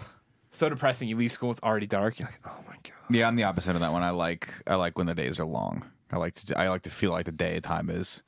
And like an 8:30 sunset. You're like, That's great. But I, I, I, why? Why? Like, what? What is? I, I don't, I don't understand this. You're not gonna. It's not like Greg goes outside. See, this is the the random the thing that I really need to know about this is that it's not like Greg's an outdoorsman. He's not like hiking. You know. Yeah. So like, what? He's what not Sean Finnegan. What benefit are you are you getting from a long day? You know. Well, like, the long days are significantly better in the weather wise. So again, the windows can be open. There can be a breeze. You can hear birds chirping. If you if I we're back to being if, again, you're not an outdoorsman now either. If we're back to being kids, you can go play in the yard. You can still Yeah. ride your bikes. that was my thing. The longer days meant that I could stay at Kevin's longer before Yeah. I had to go home because the bus would be like my mom didn't want me taking the bus in the dark and all that shit. yeah, yeah. So it was always weird because the, it's longer in the summer, right? Like the days are longer in the summer. Yeah.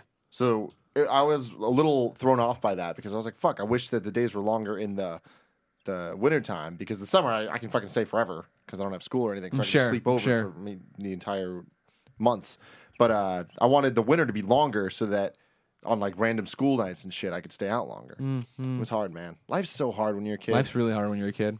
Yeah, to me, now. to me that that is a good point because when I was a kid, the nighttime was when I had to come back in because apparently to my mother the nighttime represented death. They Or I mostly don't come know out what- at That's it night. was Yeah. Castlevania, basically. Yeah, exactly. So she was always like, "You can do whatever you want, but you should be in before the sunset." And I'm like, "All right."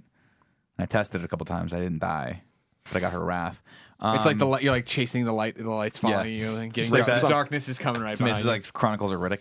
Um, Yeah, I don't know. I mean, I, I used to love the night. I used to be very, very nocturnal. Then I- when I got married, my wife loves it, the sunshine, mostly because I think it does. It actually affects your mood as well. Like Yeah. the sunnier it is outside, the more you go outside, the happier you're going to be. I mean, I think that's just the way it works. Vitamin D. yeah, science. Um, but yeah, I also just again coming from SoCal, like the longer the day, the more the longer the barbecue can last before it goes night. And nights when the party really begins. Right, Kev? Kevin's wearing a How to Train Your Dragon shirt right now, and I like that. I like that a lot.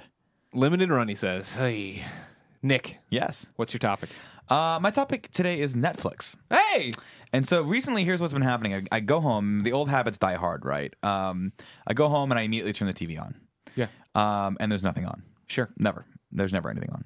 Uh, my wife leaves it on MSNBC, so uh, more often than not, when I'm eating dinner, I just end up watching news, which is good. It's. I mean, I'm a little bit more informed than I was even a month ago.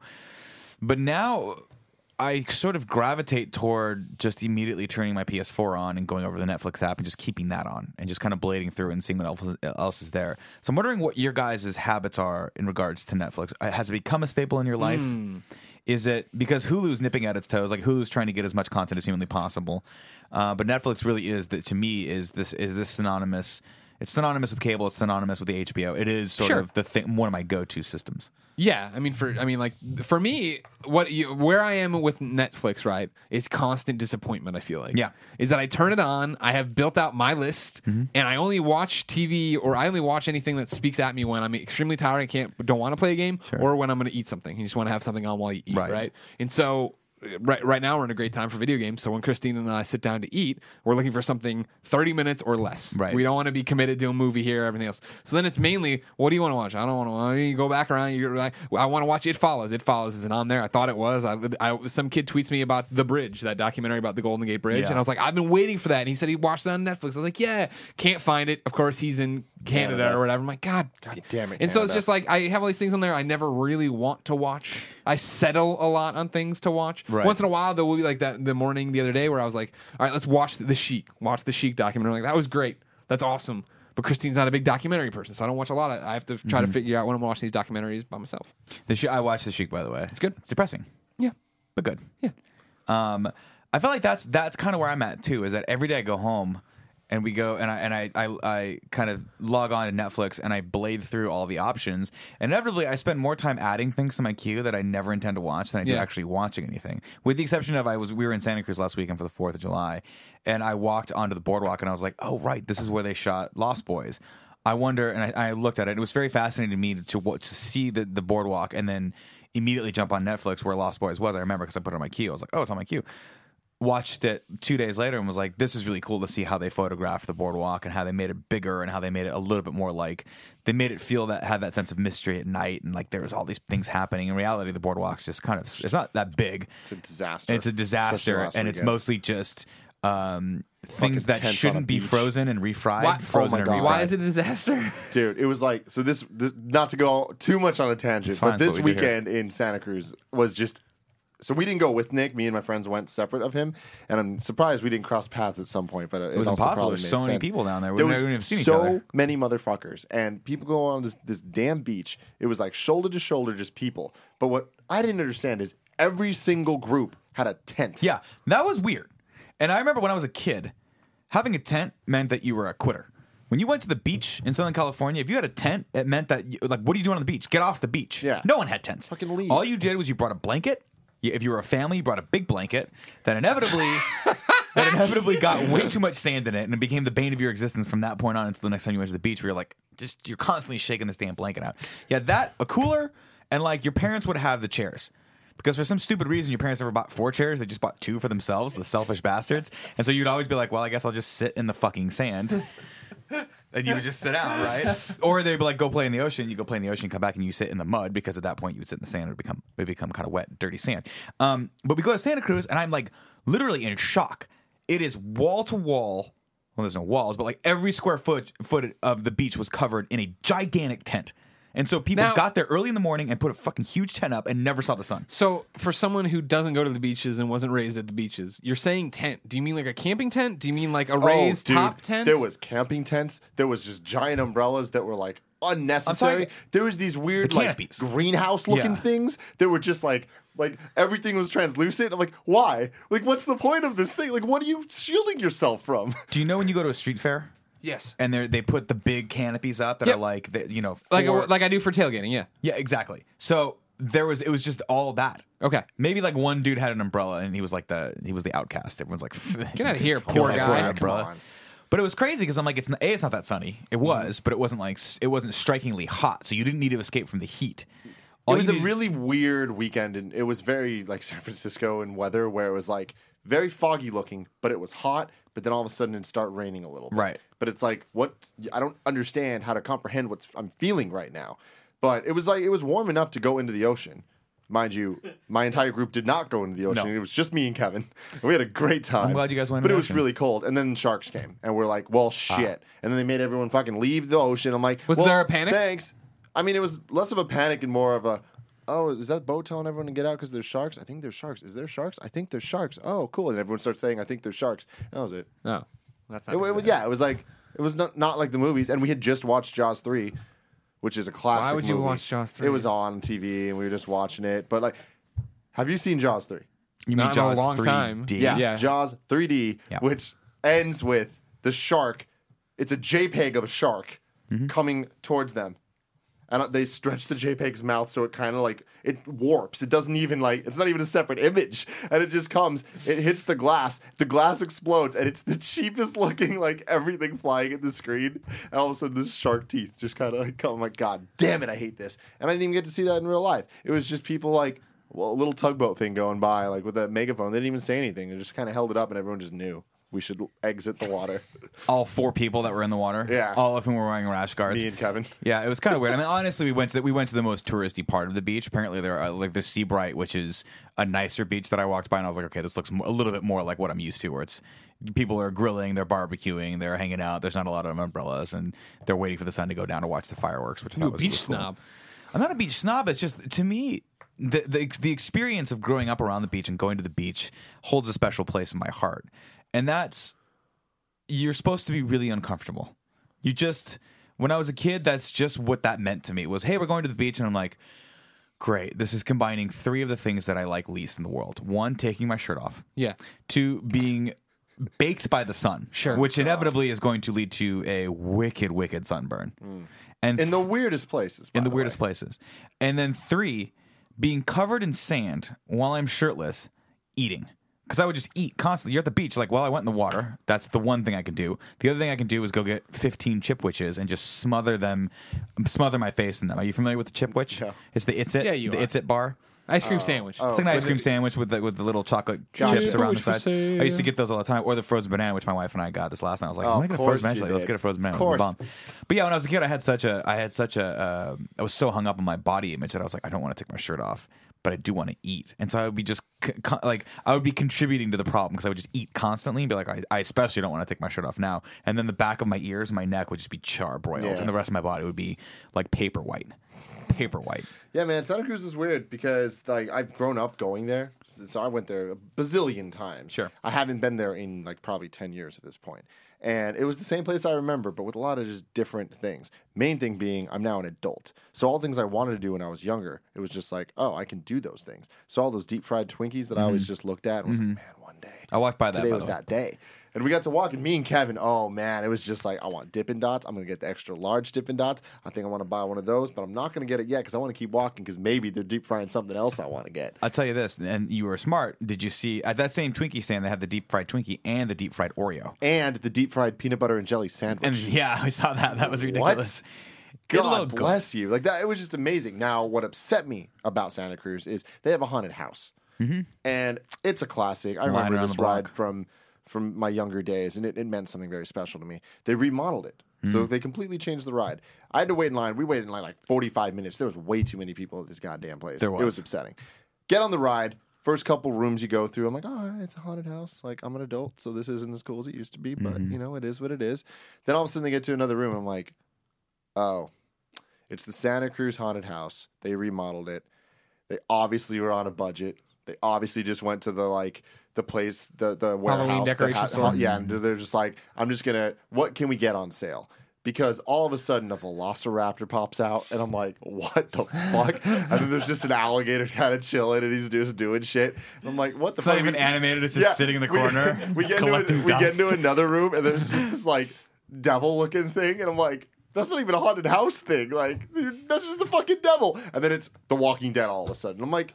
All right, you guys, you're not even trying. You're not anymore. committing to the Like, theme This is of a not a haunted haunted house. house. This is just a fucking disaster. Just throwing some stuff in. It was upsetting. It was very upsetting. Yeah, it was an interesting weekend for me too. But um, it, it was cool to see, and again, it was cool to then go back and, and see how they like why they chose that specific area and how they were able to make that whole thing look a lot better and a lot bigger. Because you watch, you go back and watch a movie that, like Lost Boys, and the the boardwalk looks huge, and like all these stores are supposed to be in and all that stuff. In reality, all it is is shop after shop after shop of things that You'd shouldn't be buy. fried are that are fried, which is pretty amazing. Colin, how do you use Netflix? Say, what the hell was the topic? uh, Also, did Portillo drink any of this water? No, he didn't. He didn't. So uh, Netflix is is like I don't know. It's one of those things that is a great idea. They persevered. I give them a lot of credit. I was just talking about them with the other day with someone. Is that all signs should have pointed to them being extinct by now? Yet they figured out a way to revolutionize uh, the way we watch films again. And and they're much in a way they're kind. I, I don't want to compare them to Apple necessarily because they're definitely not nearly Apple, but they're Apple like in the sense that they revolutionized the way to watch movies 15 years ago and then did it again.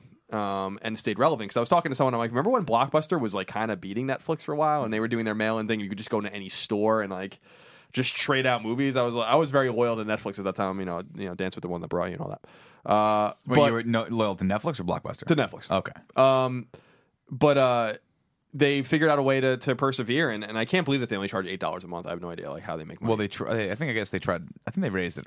It used to be seven ninety nine. Now it's eight ninety nine, right, or something like that. I still pay seven ninety nine. do you? Yeah, Grandfather. Um, but uh, I'm not a grandfather. I, I don't. I don't even have any kids. Uh, You're ruining it, Kev. We want us to make him think the video froze. we like doing pregnant pauses. Um, so I, I like using Netflix, but I agree in the sense that it's it's a lot of volume and not a lot of things that I actually want to watch. And the biggest problem with Netflix is that it's just unsearchable. So yeah. like it's just re- there's a, a great website that it's called it's like streamingscatalog.com or something. I don't know what the fuck it is, but it's like a place where you can go and it's just like it, it's somehow gotten into Netflix's API or whatever, where it's like here's everything on Netflix. Mm-hmm. You know, and I'm like, why doesn't Netflix do this? Yeah, like, Netflix I don't is understand. really weird with a lot of their stuff. It's and that's- annoying. I mean, I have a lot of issues, and I just personally don't like streaming programs like that. But Netflix is interesting in that they don't release any stats. They don't release what their catalog is. They won't let you know what the most popular things are. You can't search by popularity, search by like all these things that are kind of you- we are so used to because we've used things like Amazon for so long. Yeah. Where it's like that's how you filter things. You use iTunes. That's how you filter things. Mm-hmm. And then you get to or even YouTube. All this stuff.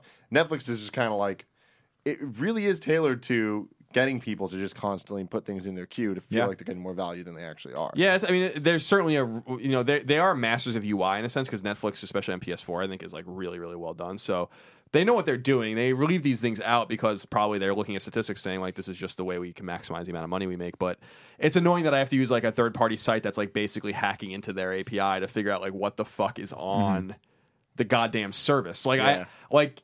It's annoying when it's like, here's the documentaries, and here's 20 documentaries. And I'm like, you don't have just 20 documentaries, so why can't I Exactly, see all of them? I don't Right. understand. And here's where and here's where Netflix is kind of getting nipped in the butt a little bit is that Amazon. Amazon Prime to me is a superior service. And they have fewer things available for free, but what they do have is kind of a more searchable and organic way to look at things where I can just pay for anything that I, that they, you know like so it's like yeah we're not streaming this but you can pay us for it and at least I, I like that kind of thing where it's like Amazon just has everything Yeah. and then you look through it and you're like okay I'm looking at the Batman movies it's three dollars to rent the Batman movie or 24 hours all right, mm-hmm. whatever I've spent Yeah. a lot of money on Amazon just for that reason too. Where you go through Netflix, like, no, this looks good. You jump over to Amazon, new releases. Okay, I've bought movies there, right? Because it's I you just rationalize in your head of like, mm. well, it's twelve bucks, but if I would have seen it in theaters, it would have been thirteen plus this, that, and you know what I mean? So whatever, fuck it. Yeah, I mean that's I'm I'm kind of I'm I'm on the fence on that too because more often than not I'm like, oh, you know what I really want to watch, and I go first search Netflix and make sure I can get it for free. It's not there. Immediately go to Amazon. Yeah. it's there. It's three dollars. Yeah. Now you know you can't buy it in app. You have to go. Which is so weird that they do is- this. Yeah, on yeah. on the PlayStation, and I'm I'm thinking I'm getting this wrong. On the PlayStation Amazon Instant, you can buy things right Can there you? and You can go. attach your credit card? On Yeah, Xbox, but on you your used to be able on your say. Xbox you can't. On your iPhone, i i uh, iPad app you can't. And then if you go through the Amazon app on iPad, like the Amazon storefront, Mm-hmm. you can't buy it there either. It's super weird. You have to go in through the Yeah, browser. Amazon's to do weird. this, that's I think a big problem I have with Amazon is the whole needing to get like their their player sucks and you have to use all that like third party bullshit and like that's the same issue I have with their music service where you, you need Amazon downloader to download. Oh, stuff. right, right, right, like, right. They just complicate things. Whereas Netflix is just this Here you one go. Yeah, place. Like get it. So all the places have their pros and cons and. Overall, I'm not a big fan of the streaming stuff. If I want to watch a movie like that bad, I'll go to Amazon and try to get the Blu-ray of it. You're crazy. But That's nuts. You're old. yeah, I am. But it's just I just just too long to wait. By that time, I'm like, by the time it comes, I'm not gonna want to watch with watch Prime this now, they're anymore. essentially like time warping. They like they're sending me things before I order. You just do it, like so it this. doesn't I think. I'll get um, the movie Wind starring Matthew. Oh, it's right here. Yeah, that. exactly. Yeah, I mean, but that's the beauty of a- like that's the beauty of Amazon instant uh, like instant video is that it's first of all you're not paying for it. Like you pay per Prime, which is a totally different product, and you're just getting the shit for free, which is something like I really respect out of them. I, I respect the shit out of Amazon for that. It's like Prime is a brilliant way to be like it's basically just free shipping for your products, but we're going to give you all these accoutrements. Yep, there's all these it. cool things added. And- to So it. wait, if and- you have Prime, you get free streaming of movies. Yeah, they have a whole library of stuff. They have a ton of shit. didn't know I, I that. watch. It's I watch. very varied. Like, and so here's the thing. So at IGN, I had a show called What to Watch, where I would tell people like what where to find stuff that's streaming, and it was such a complicated show to figure out because the way that licensing works with all this Mm-hmm. stuff, it's like things will be on Netflix for. Uh, a month and then taken off, but they don't make that clear anywhere. So like it's all it was always super hard to figure out where things are. But Amazon always had it. Like no matter what, that was my go to of like, all right, I can reliably know that it'll be there, and there's a fifty percent chance it's free.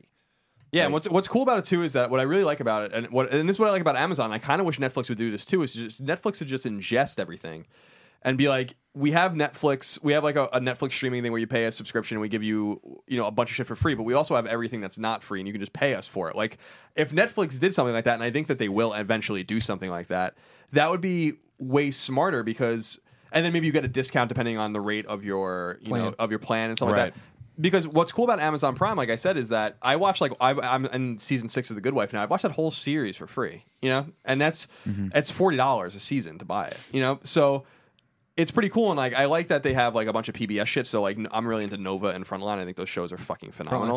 And they'll have they have seasons of Frontline and Nova going like way back, and you can buy all the episodes, and then they'll have just like sporadic ones for free to kind of like give you a little bit of the you know taste of the drug before you buy it.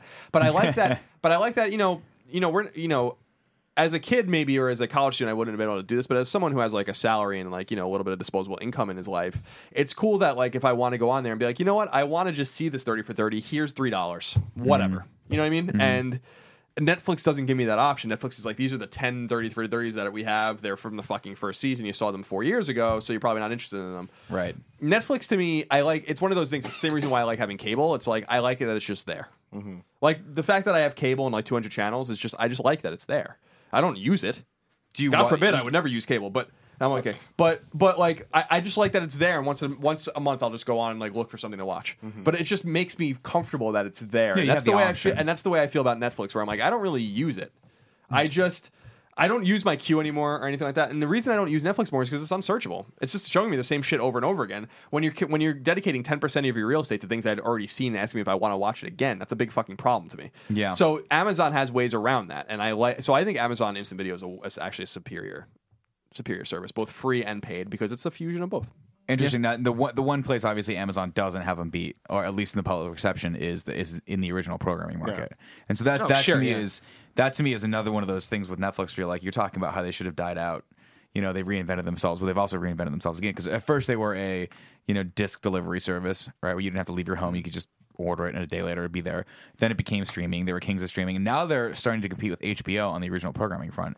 If not, are strong competitors. And the same with HBO, right? Where you don't really necessarily know how many people are watching their shows either, and they don't want you to know that because then that, that creates that artificial competition, which then creates an artificial value for whatever you're watching. So as far as I'm concerned, Orange is the New Black gets as many views as Game of Thrones. We probably we know for sure that's probably not the case, but no one could tell you, right? Yeah. Um, so that is that's very fascinating to me because there's every day I listen to news or I read news about uh, uh, shows that are being greenlit, and they're being greenlit more and more by by places like HBO, by places like Netflix, and like Hulu.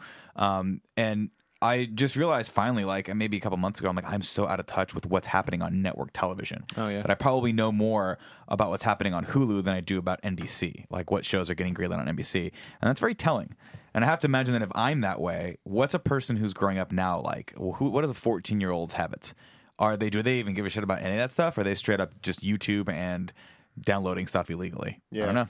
I mean, I feel like for us specifically, like I feel we're we're super in tune with what's happening on Hulu and Netflix and stuff, but I Mm-hmm. think the normal person isn't. They're not yet. It's not a mainstream thing yet. I don't think, but I think it will be. And actually, I don't think it ever will be. I think there'll just be a there'll be kind of an equilibrium that it all reaches. Right. Or right now, like a lot of viewers are are dissatisfied with traditional mainstream television because we've been fed sort of the exact same thing over and over again. We are craving those original series like um, Game of Thrones or True Detective or Ballers. What's up? Yeah. great show.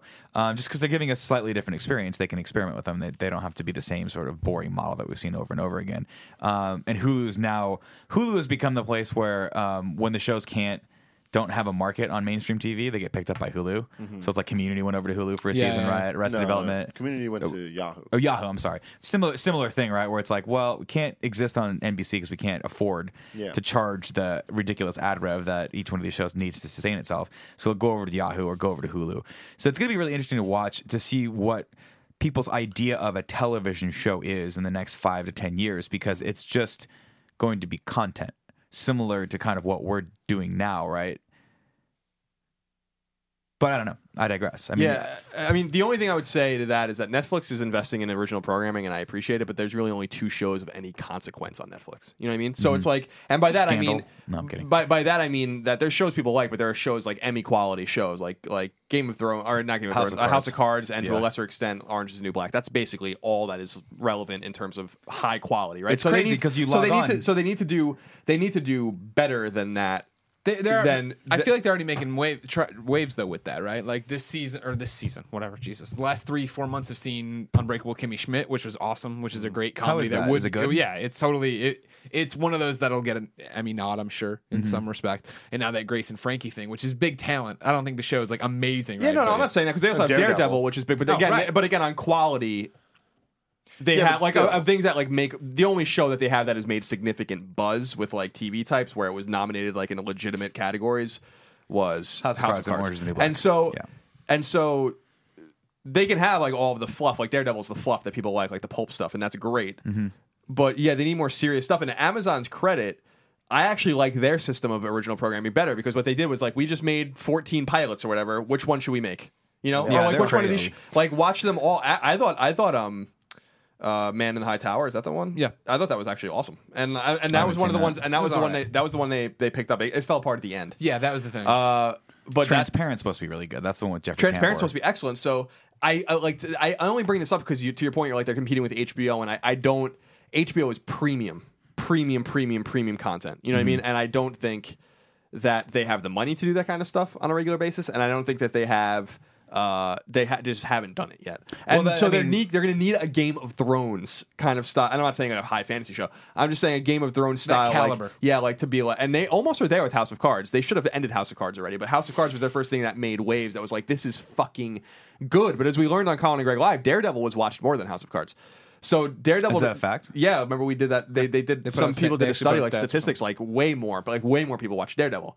But Daredevil's not a show that's gonna that's gonna garner a fucking single nod of any sort of at any sort of award show. It's the kind of stuff that you know you need to have your your your pillars that attract more talent, and it's kind of like a cyclical, Right. you know, like a kind of a cyclical thing. Yeah, and, that, and that's that's the question: is which one of these shows is going to bring in subscribers? Right? It's different if you're like, oh, people are fairly interested in Daredevil, but is that a quote unquote system seller? Is that a quote unquote like, oh shit, I need to watch that, so I'm gonna I'm going to subscribe now. I'm going to sign up for Netflix, right? Where Orange is the New Black, I feel, is on that caliber. At least has that amount of buzz. Yeah, I don't people feel like, like- they did like Arrested Development. I mean, that was one of those big moves of whether or not people Yeah, like hate- that. people hated name it. I know, I know, but like that. don't You're talking but about that- name grab. Name But grab. yeah, exactly. I'm talking Right. about like getting people to subscribe. Then- like I'm sure, and we'll never know because they're never going to release the stats. But I'm sure they saw a huge boost in subscribers for that. I'm sure they did. I wish they picked up Jericho. I remember when that was a Oh, rumor yeah. forever, man. That they were going to pick up Jericho and they were talking about it, but they Well, and, and that's the question: is it'll be really, really fascinating. Where, like, for instance, Yahoo with Community, right? Where Yahoo brings back Community, and they do like a like final season there, right? That's how that went.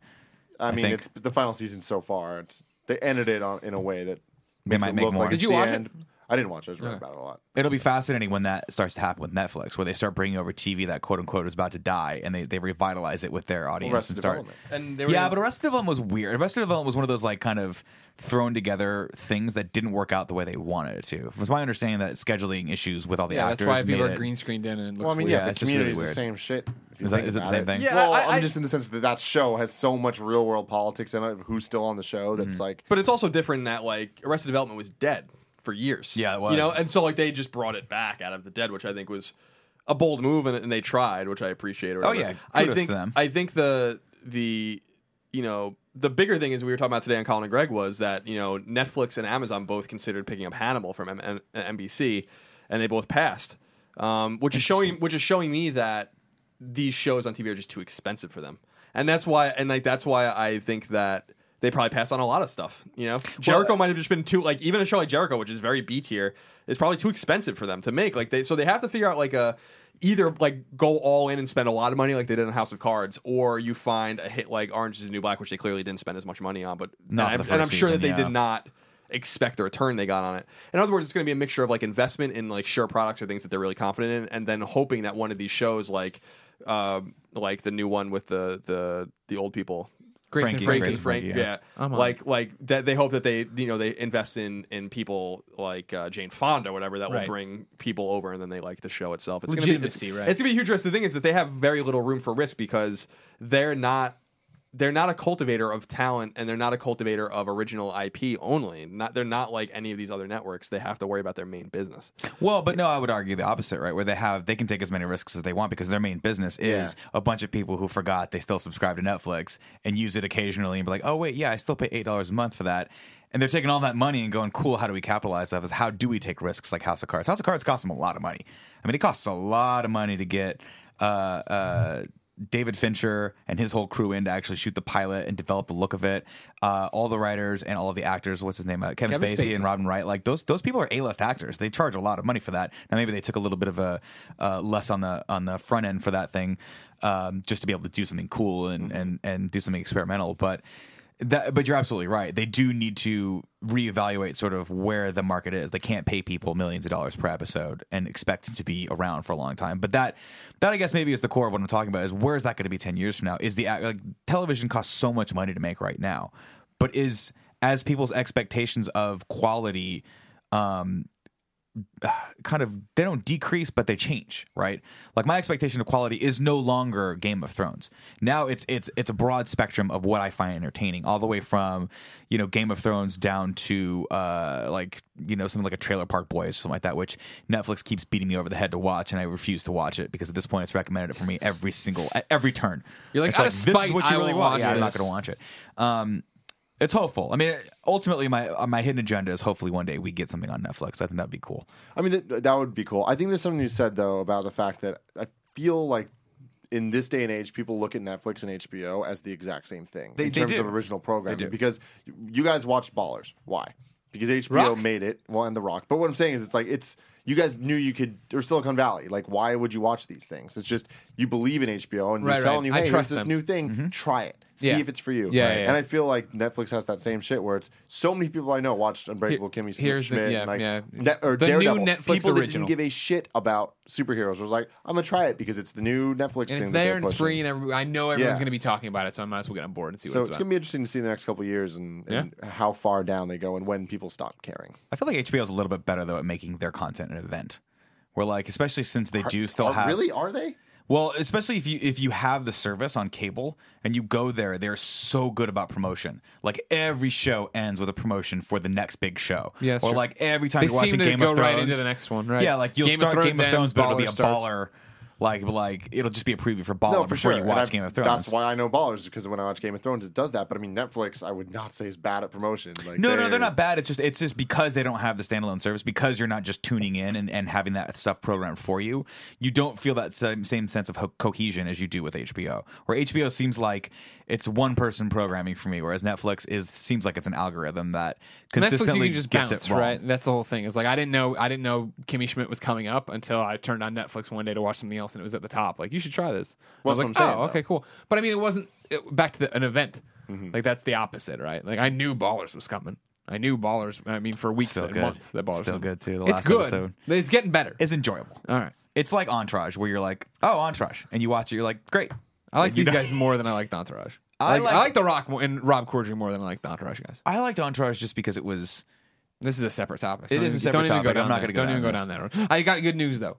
Your topic was good, and it was sponsored by Squarespace. Yeah, I won. I won, everyone. My topic was the best. provides simple, powerful, and beautiful. Oh, Squarespace provides simple, powerful, and beautiful website that look professionally designed, regardless of skill level. No coding required. Not only does Squarespace provide you with intuitive and easy to use tools to create your own website with, Squarespace also has state of the art technology powering your site to ensure security and stability. And you know you can trust in Squarespace for your website needs when millions of people and some of the most respected brands in the world trust in them too, just like we do. We do. You built it. We are definitely one of the most trusted brands in the entire world. I think it's- it to this goes- audience, we are. It goes Intel, then us, then other brands that I can't Has remember. right Intel now. been in a Spider-Man comic? I don't think so. That's true. We are. Square Spider Verse three. Everybody, pick it up. Look for the kind of funny sweatshirt. Squarespace gives you twenty four seven online support and a beautiful website for only eight dollars a month. You can even get a free domain if you buy Squarespace for the year. So what are you waiting for? Start a trial with no credit card required and start building your website today. When you decide to sign up for Squarespace, make sure you use the offer code Kind of Funny to get ten percent off your first purchase and show your support for us. Kind of Funny. We thank Squarespace. We do. Thank you very much. Yeah. Go to kindoffunny.com if you want to see it in action. Or just go to kindoffunny.com if you want to see go. fun Yeah, content. you just want to go to see. Tim, Yes. what's your topic? Round My us out. topic is emojis. Now, here's the thing about emojis. They sound like a very Tim Gettys thing. Yeah, You They know, are. I'm this young hip kid. You are? I'm doing all these young hip Not things. young True. so much anymore. You're so fit. Um, and emojis Middle-aged. are something that, that came from my generation of people, and my generation of people use them, and they seem like something that I would use a lot. I do not use them that much, Yeah. and I feel like I should know more about them. Sure. I I do use them, Mm-hmm. but I'm not as well versed in them as I, I wish that I was. Can I ask a question before we continue? Yes. What is the difference between an emoji and an emoticon? Okay. So that's what I'm saying. I'm not that informed in all of this. Emoji are the images, right? So Right. emojis are they're the images that you use in the it's some Unicode. I don't know what all this shit means. I Right. googled it and I tried to figure it out because now I, I realized that I'm old when I need to Google these things. But emoticon is the more old school. You The make stuff I use. you Like make a colon symbols stuff. together like colons and, and parentheses. And Got shit it. like that okay, to because make when I them. was when we first started working with Mike Drucker, Mm-hmm. who, as we know, submits the weirdest topics via Patreon. Thanks for the support, Mike. Um, he wrote a joke where he was like smiley emoticon, and I was like, does that mean the colon with the Yes. parenthesis? yeah. Is that what that means? And then the emoji is the actual like you put it in The your phone. smiley It's face. it's the one I always use with the guys like Emoji. You know what I mean? Emoji. Uh, I, what I wonder about emoji, real quick, is that if is it like a trademarked thing that someone owns? Yes. So yeah. So that's U- the difference. Unicode, whatever this is. Like Unicode. Yeah. And I don't know what the hell it is, but from a brief Googling and Wikipedia search and all this stuff, there is this language that was made called emoji. Mm-hmm. And they have it, and it's on iOS, and like Apple kind of like popularized it, if I'm read correctly. But then this same system is also used on Android. And like, so it, it is a system of things that has been now, it's a new keyboard, it's a new like language, really, that people have adopted as the standard. There is a standard emoji thing. The poop. Yes. The poop with the, f- eyes. the The poop. finger I eyes. Justine loves the poop with the eyes. Everybody loves the poop. I with love the that eyes. one. But there's there's like there is a um, meanings that have been assigned to each of these emoji that are Uh-huh. official meanings. Okay. okay. But then of course there are meanings that society has deemed We these push things on to 'em. also have, like the hands in the air with the What does that little mean? things going up. I mean, I don't know I what see it's that. actually supposed to mean, but people use it as the like it's like blessed hashtag blessed Really? or That's like that means? hallelujah like you know bow down to like that. Yeah. The one that looks like praying is actually a high five, and I didn't know that until somebody tweeted that. Well, that's that's uh, I was reading earlier that I think it's turned into the high five. I don't think it's supposed to be a high five. I think it's supposed to be saying please. Oh. Yeah, but people like- use that as the high five because it So looks like, I'm one. begging for the poop. When I combine when I combine the goat with the gust of wind, what does that mean? Goat farting. Still goat fart? Yeah. Because that's what I intend it to mean. Yeah, I just use the shrimp for Okay. everything because the shrimp is universal. What's the shrimp? It's the shrimp. Oh man, I'm missing out on the shrimp. I mean, there's hella of them, and then now that there's the the multiple colors for each one, there's just Mm-hmm. a world of combinations. Yeah. and it's it's really interesting. My favorite is what I've deemed Lola, which is the little salsa Oh, dancer. yeah, yeah, yeah, And I know- I know Lola Lola. always comes in threes. I get Okay. you just That's nasty. Sure, hit send. sure, sure, sure. And It's I just- nasty. It's usually my response to pretty much anything. That's what I do with the shrimp. Yeah, and- uh, see, I like it. I like that we have this thing that we do, but then you see these other people and they're coming up with these damn sentences. With I Justine's emojis. book uses them. And what, what's really cool about, I want to do a nicknames episode where You I nick- try to mm. make sentences and see if you can see. Oh, what I I'm could trying tell. to Yeah, say that's a good idea. with the emojis. 'cause I would it'll be totally fun. do that. Mine would mostly just be poop across the board, and then you'd be like, I don't understand it, and I'd be like, I have to poop. I got to go blow the bathroom up. Classic Nick. I would Classic know- I think I would understand that no matter what. But then there's the eggplant, which is representative of a penis. Oh, That's the socially accepted term for the Okay. eggplant. Um, I Look at- wish there gonna look at some of were dirty emojis, though. I know there's not. but I mean, that's the thing. Though. I mean, we've kind of like not to say that we've created it, but I want to say that we've popularized the finger bang. Oh, the finger bang is definitely a Tim and Nick Now, special. but the finger bang is only from the YouTube emojis, right? Is Yes. that a, is that in here too? yeah. Oh, okay. oh, my you can do the apologies. finger bang. Yeah, dude, you it's can just finger bang. the pointer and the okay. If you believe Greg, You you finger will bang succeed. anything? Yeah. there it is, right there. There's the That's finger the finger bang right there, guys. So That's here's the important. here's the thing about this whole thing is I don't like it. I don't like it at all, and it's got to stop. I will never use an emoji. but you use emoticons. exactly. Mm. Because the emoticon comes from a humbler place. Right. Of we still don't even really know what half these things actually mean. Right. Right. Like my my famous. Uh, Winky smile. I don't use the winky smile. You use I use I use I never use the wink. I use two different things. Yeah. I use like four or five different things, but it's always the equal sign or the or the colon, and then I like using the D, which is kind of like Yeah, the smile. The big you make me uh, smile. which I, which I, I love that one, and then the smiley face, and then I like using uh, the slash for the frown. oh, I like that. Okay. Like there's more substance Yeah. in that I feel like than the emoji because now we have all of these different nuanced ways to say something without saying something at all and I don't like it and I don't appreciate Mm-hmm. it and I'm not going to I'm not going to sit here and endorse it. I don't I didn't download that stuff on my phone. People send me these things all the time. I'm not I can't send it back. People are like, why don't you get use the emojis? I'm like I just won't do it. I'm Is sorry. really a conversation people have? Why not use yeah, you're emojis? also using a phone from like 10 years ago. So It's an uh, it's a 5S. Yeah, I know. But it's Yeah, very I have a upsetting. Oh, look at 5S this. too. Look at this. Yeah, my sister used it. Or, or just Yeah, right now. little hearts. Kevin sent now, me here's, a here's the thing, penis. though. I'm with you in a lot of ways because, I mean, I'm interested in emojis and I do want to use them more. But I love my emoticons. Like, there's certain things that are just Tim Gettys equals these things. One of those, less than three. I don't think I've ever had a text conversation with anybody without at some point dropping a less heart. than three. Yeah, that's a good The one. heart. And then the my smiley face, always doing the smiley face. Winky face when I do something. My, my wi- how many times do I look at the camera when someone says something? Now imagine if I can't do that. Maybe I can send a picture. You're getting the picture. I should yeah. probably get do that. But anyways, I just do the winky face. It's like shit's gonna shit's going down. People need to know what I'm thinking. I'm never gonna change that. I'm never gonna use the heart emoticon or emoji and the, the smiley emoji. Uh uh I know what I'm doing there. Yeah, but I can't endorse I, it. I can't make an eggplant with a with Did I emoticon. right, With ASCII. Yeah. Yeah, I, I, I understand what you're saying. I just feel like there's one there's one particular emoji that I quite enjoy, although I'll never use it. The shrimp. It's not the shrimp. That one's your Lola. own joke. I like the smiley face that's crying, like laughing. oh yeah, yeah. That's a good Justine one. uses that one all the time. I time. like. I enjoy that one. We see that one quite often. I, I like that one, but again, I would never use it Mm-hmm. because we have a way to make the emoticon cry, and it's with two semicolons. That's how you make them cry. Okay. We have. How do you we- do that? I gotta look. Yeah, look, it's a semicolon and then like a slash or a, a dash and then a semicolon or an Yeah. underscore and a semicolon. It makes sense. Back in the '90s, when we You'd had to make say Kirby. something about that made us upset, that's the way we did it. yeah. I just always All you I've, kids I've, and your I've, fucking I've emojis. made the joke before. It always cracks me up that Colin shows more emotion in text and email than he does in real life. Because this is the face you see all the time. And you, is he happy? Is he sad? Is he mad at me? Is he happy Probably with all me? of those things. I don't know. Oh, yeah, look at that. He gotta It's go. crying. He's got to go duty. What's he got to do? You know, He's you doing never it. know. You gotta do But it. then in his text messages, he's just an emotional fruitcake out there, just he's exploding with flavor. Yeah. I like my favorite one is to do the eight and then equals equals equals equals, greater than and then a D. or a D. You Yeah, can do use a the D, too. not the greater. I like the greater using than. the greater then? Well, Yeah, Jesus, Jesus, you're fucking Come on, harpoon. What's your penis look like? Oh my It's- god. Looks like a missile. It's like a Scud missile. My god. It's like a inner inner. Yeah, you have a tomahawk missile in your pants. One of my favorite things that missile. Colin does in text form is something that I used to do, and so when I see Colin do it, it kind of like makes me feel validated because I am useless in many ways. Oh. But it's when you put the little exclamation mark in the parentheses after a word because I'm like, I like that because I know what it means. It means just kind of it's the look. It's the like, yeah, Yeah. Yeah. I use that uh, when writing whenever I say kinda. Or, or beyond, like stuff like that. Yeah. Like, like, it'll like Beyond, I'm letting go. I've let Uh-huh. I've let beyond go. but but kind of you know kind of funny is our, our you know Beyond's not ours anymore. I'm not going to continue to to do this all for the rest of my life. I can't do it. you know what I mean? I just can't. Yeah. I can't. Can't do it. I can't be a slave to a word.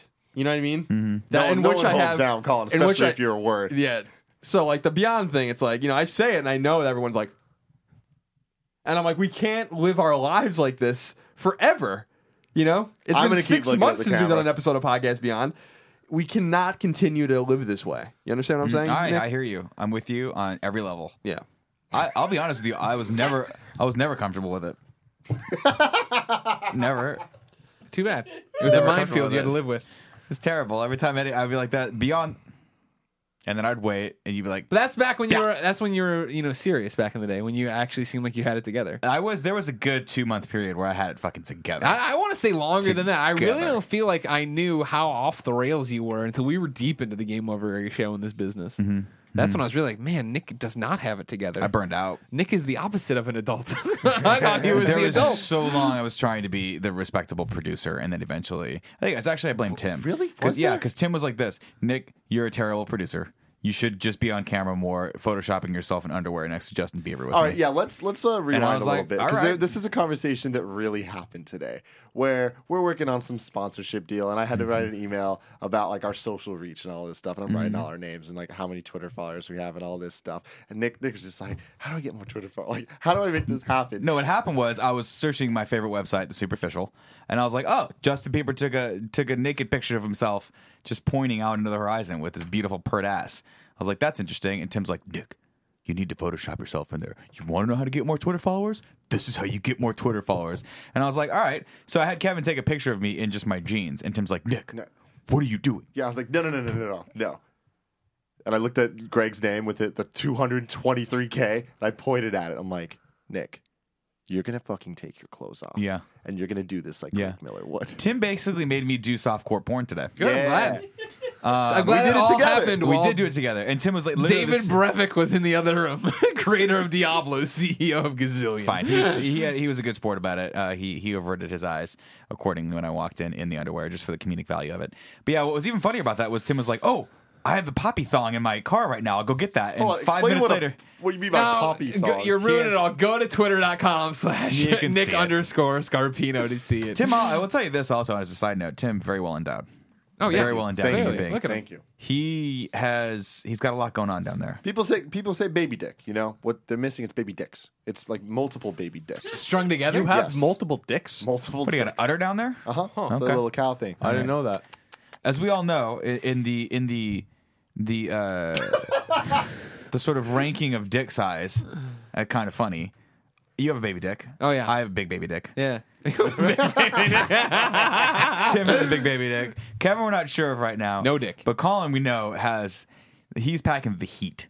Baby arm. He's got a baby like elephant arm. It's like one of those. He's got a fucking elephant we go, trunk here we down go, there. here one of those where you're like, you know, Yeah. you put it on, the, on the table. It's almost If like you didn't know, ladies and gentlemen, this has been the Game Over Greggy Show. Each and every week, four, sometimes five best friends gather on this table, each bringing a random topic of discussion for your How do you, is that why you hate the TSA? Because every time you go through that scanner, they're like, "What the shit is that in your pants?" It looks like you have a growth in, the- in your left leg. If you want to, you can throw us a few bucks, get the episodes early over at patreon.com slash kind of funny. But if you don't have any money to give us, no big deal. Go to youtube.com slash kind of funny, where we break up the show topic by topic, day by day, until we post the entire thing the following Friday as one big video and one big MP3. We're off to Comic Con, Yeah. except Colin. But if you're listening to this the week it's going live on YouTube, sorry, Kevin, you know you got to stay here on the ship too. We're off to SGC Screw Attack Convention. Come see us there, and then the week after that, we're off to VidCon. So if you're there, go see us at VidCon. Then we have a week off. Then RTX. Ballers. Until next time, it's been our pleasure to serve you.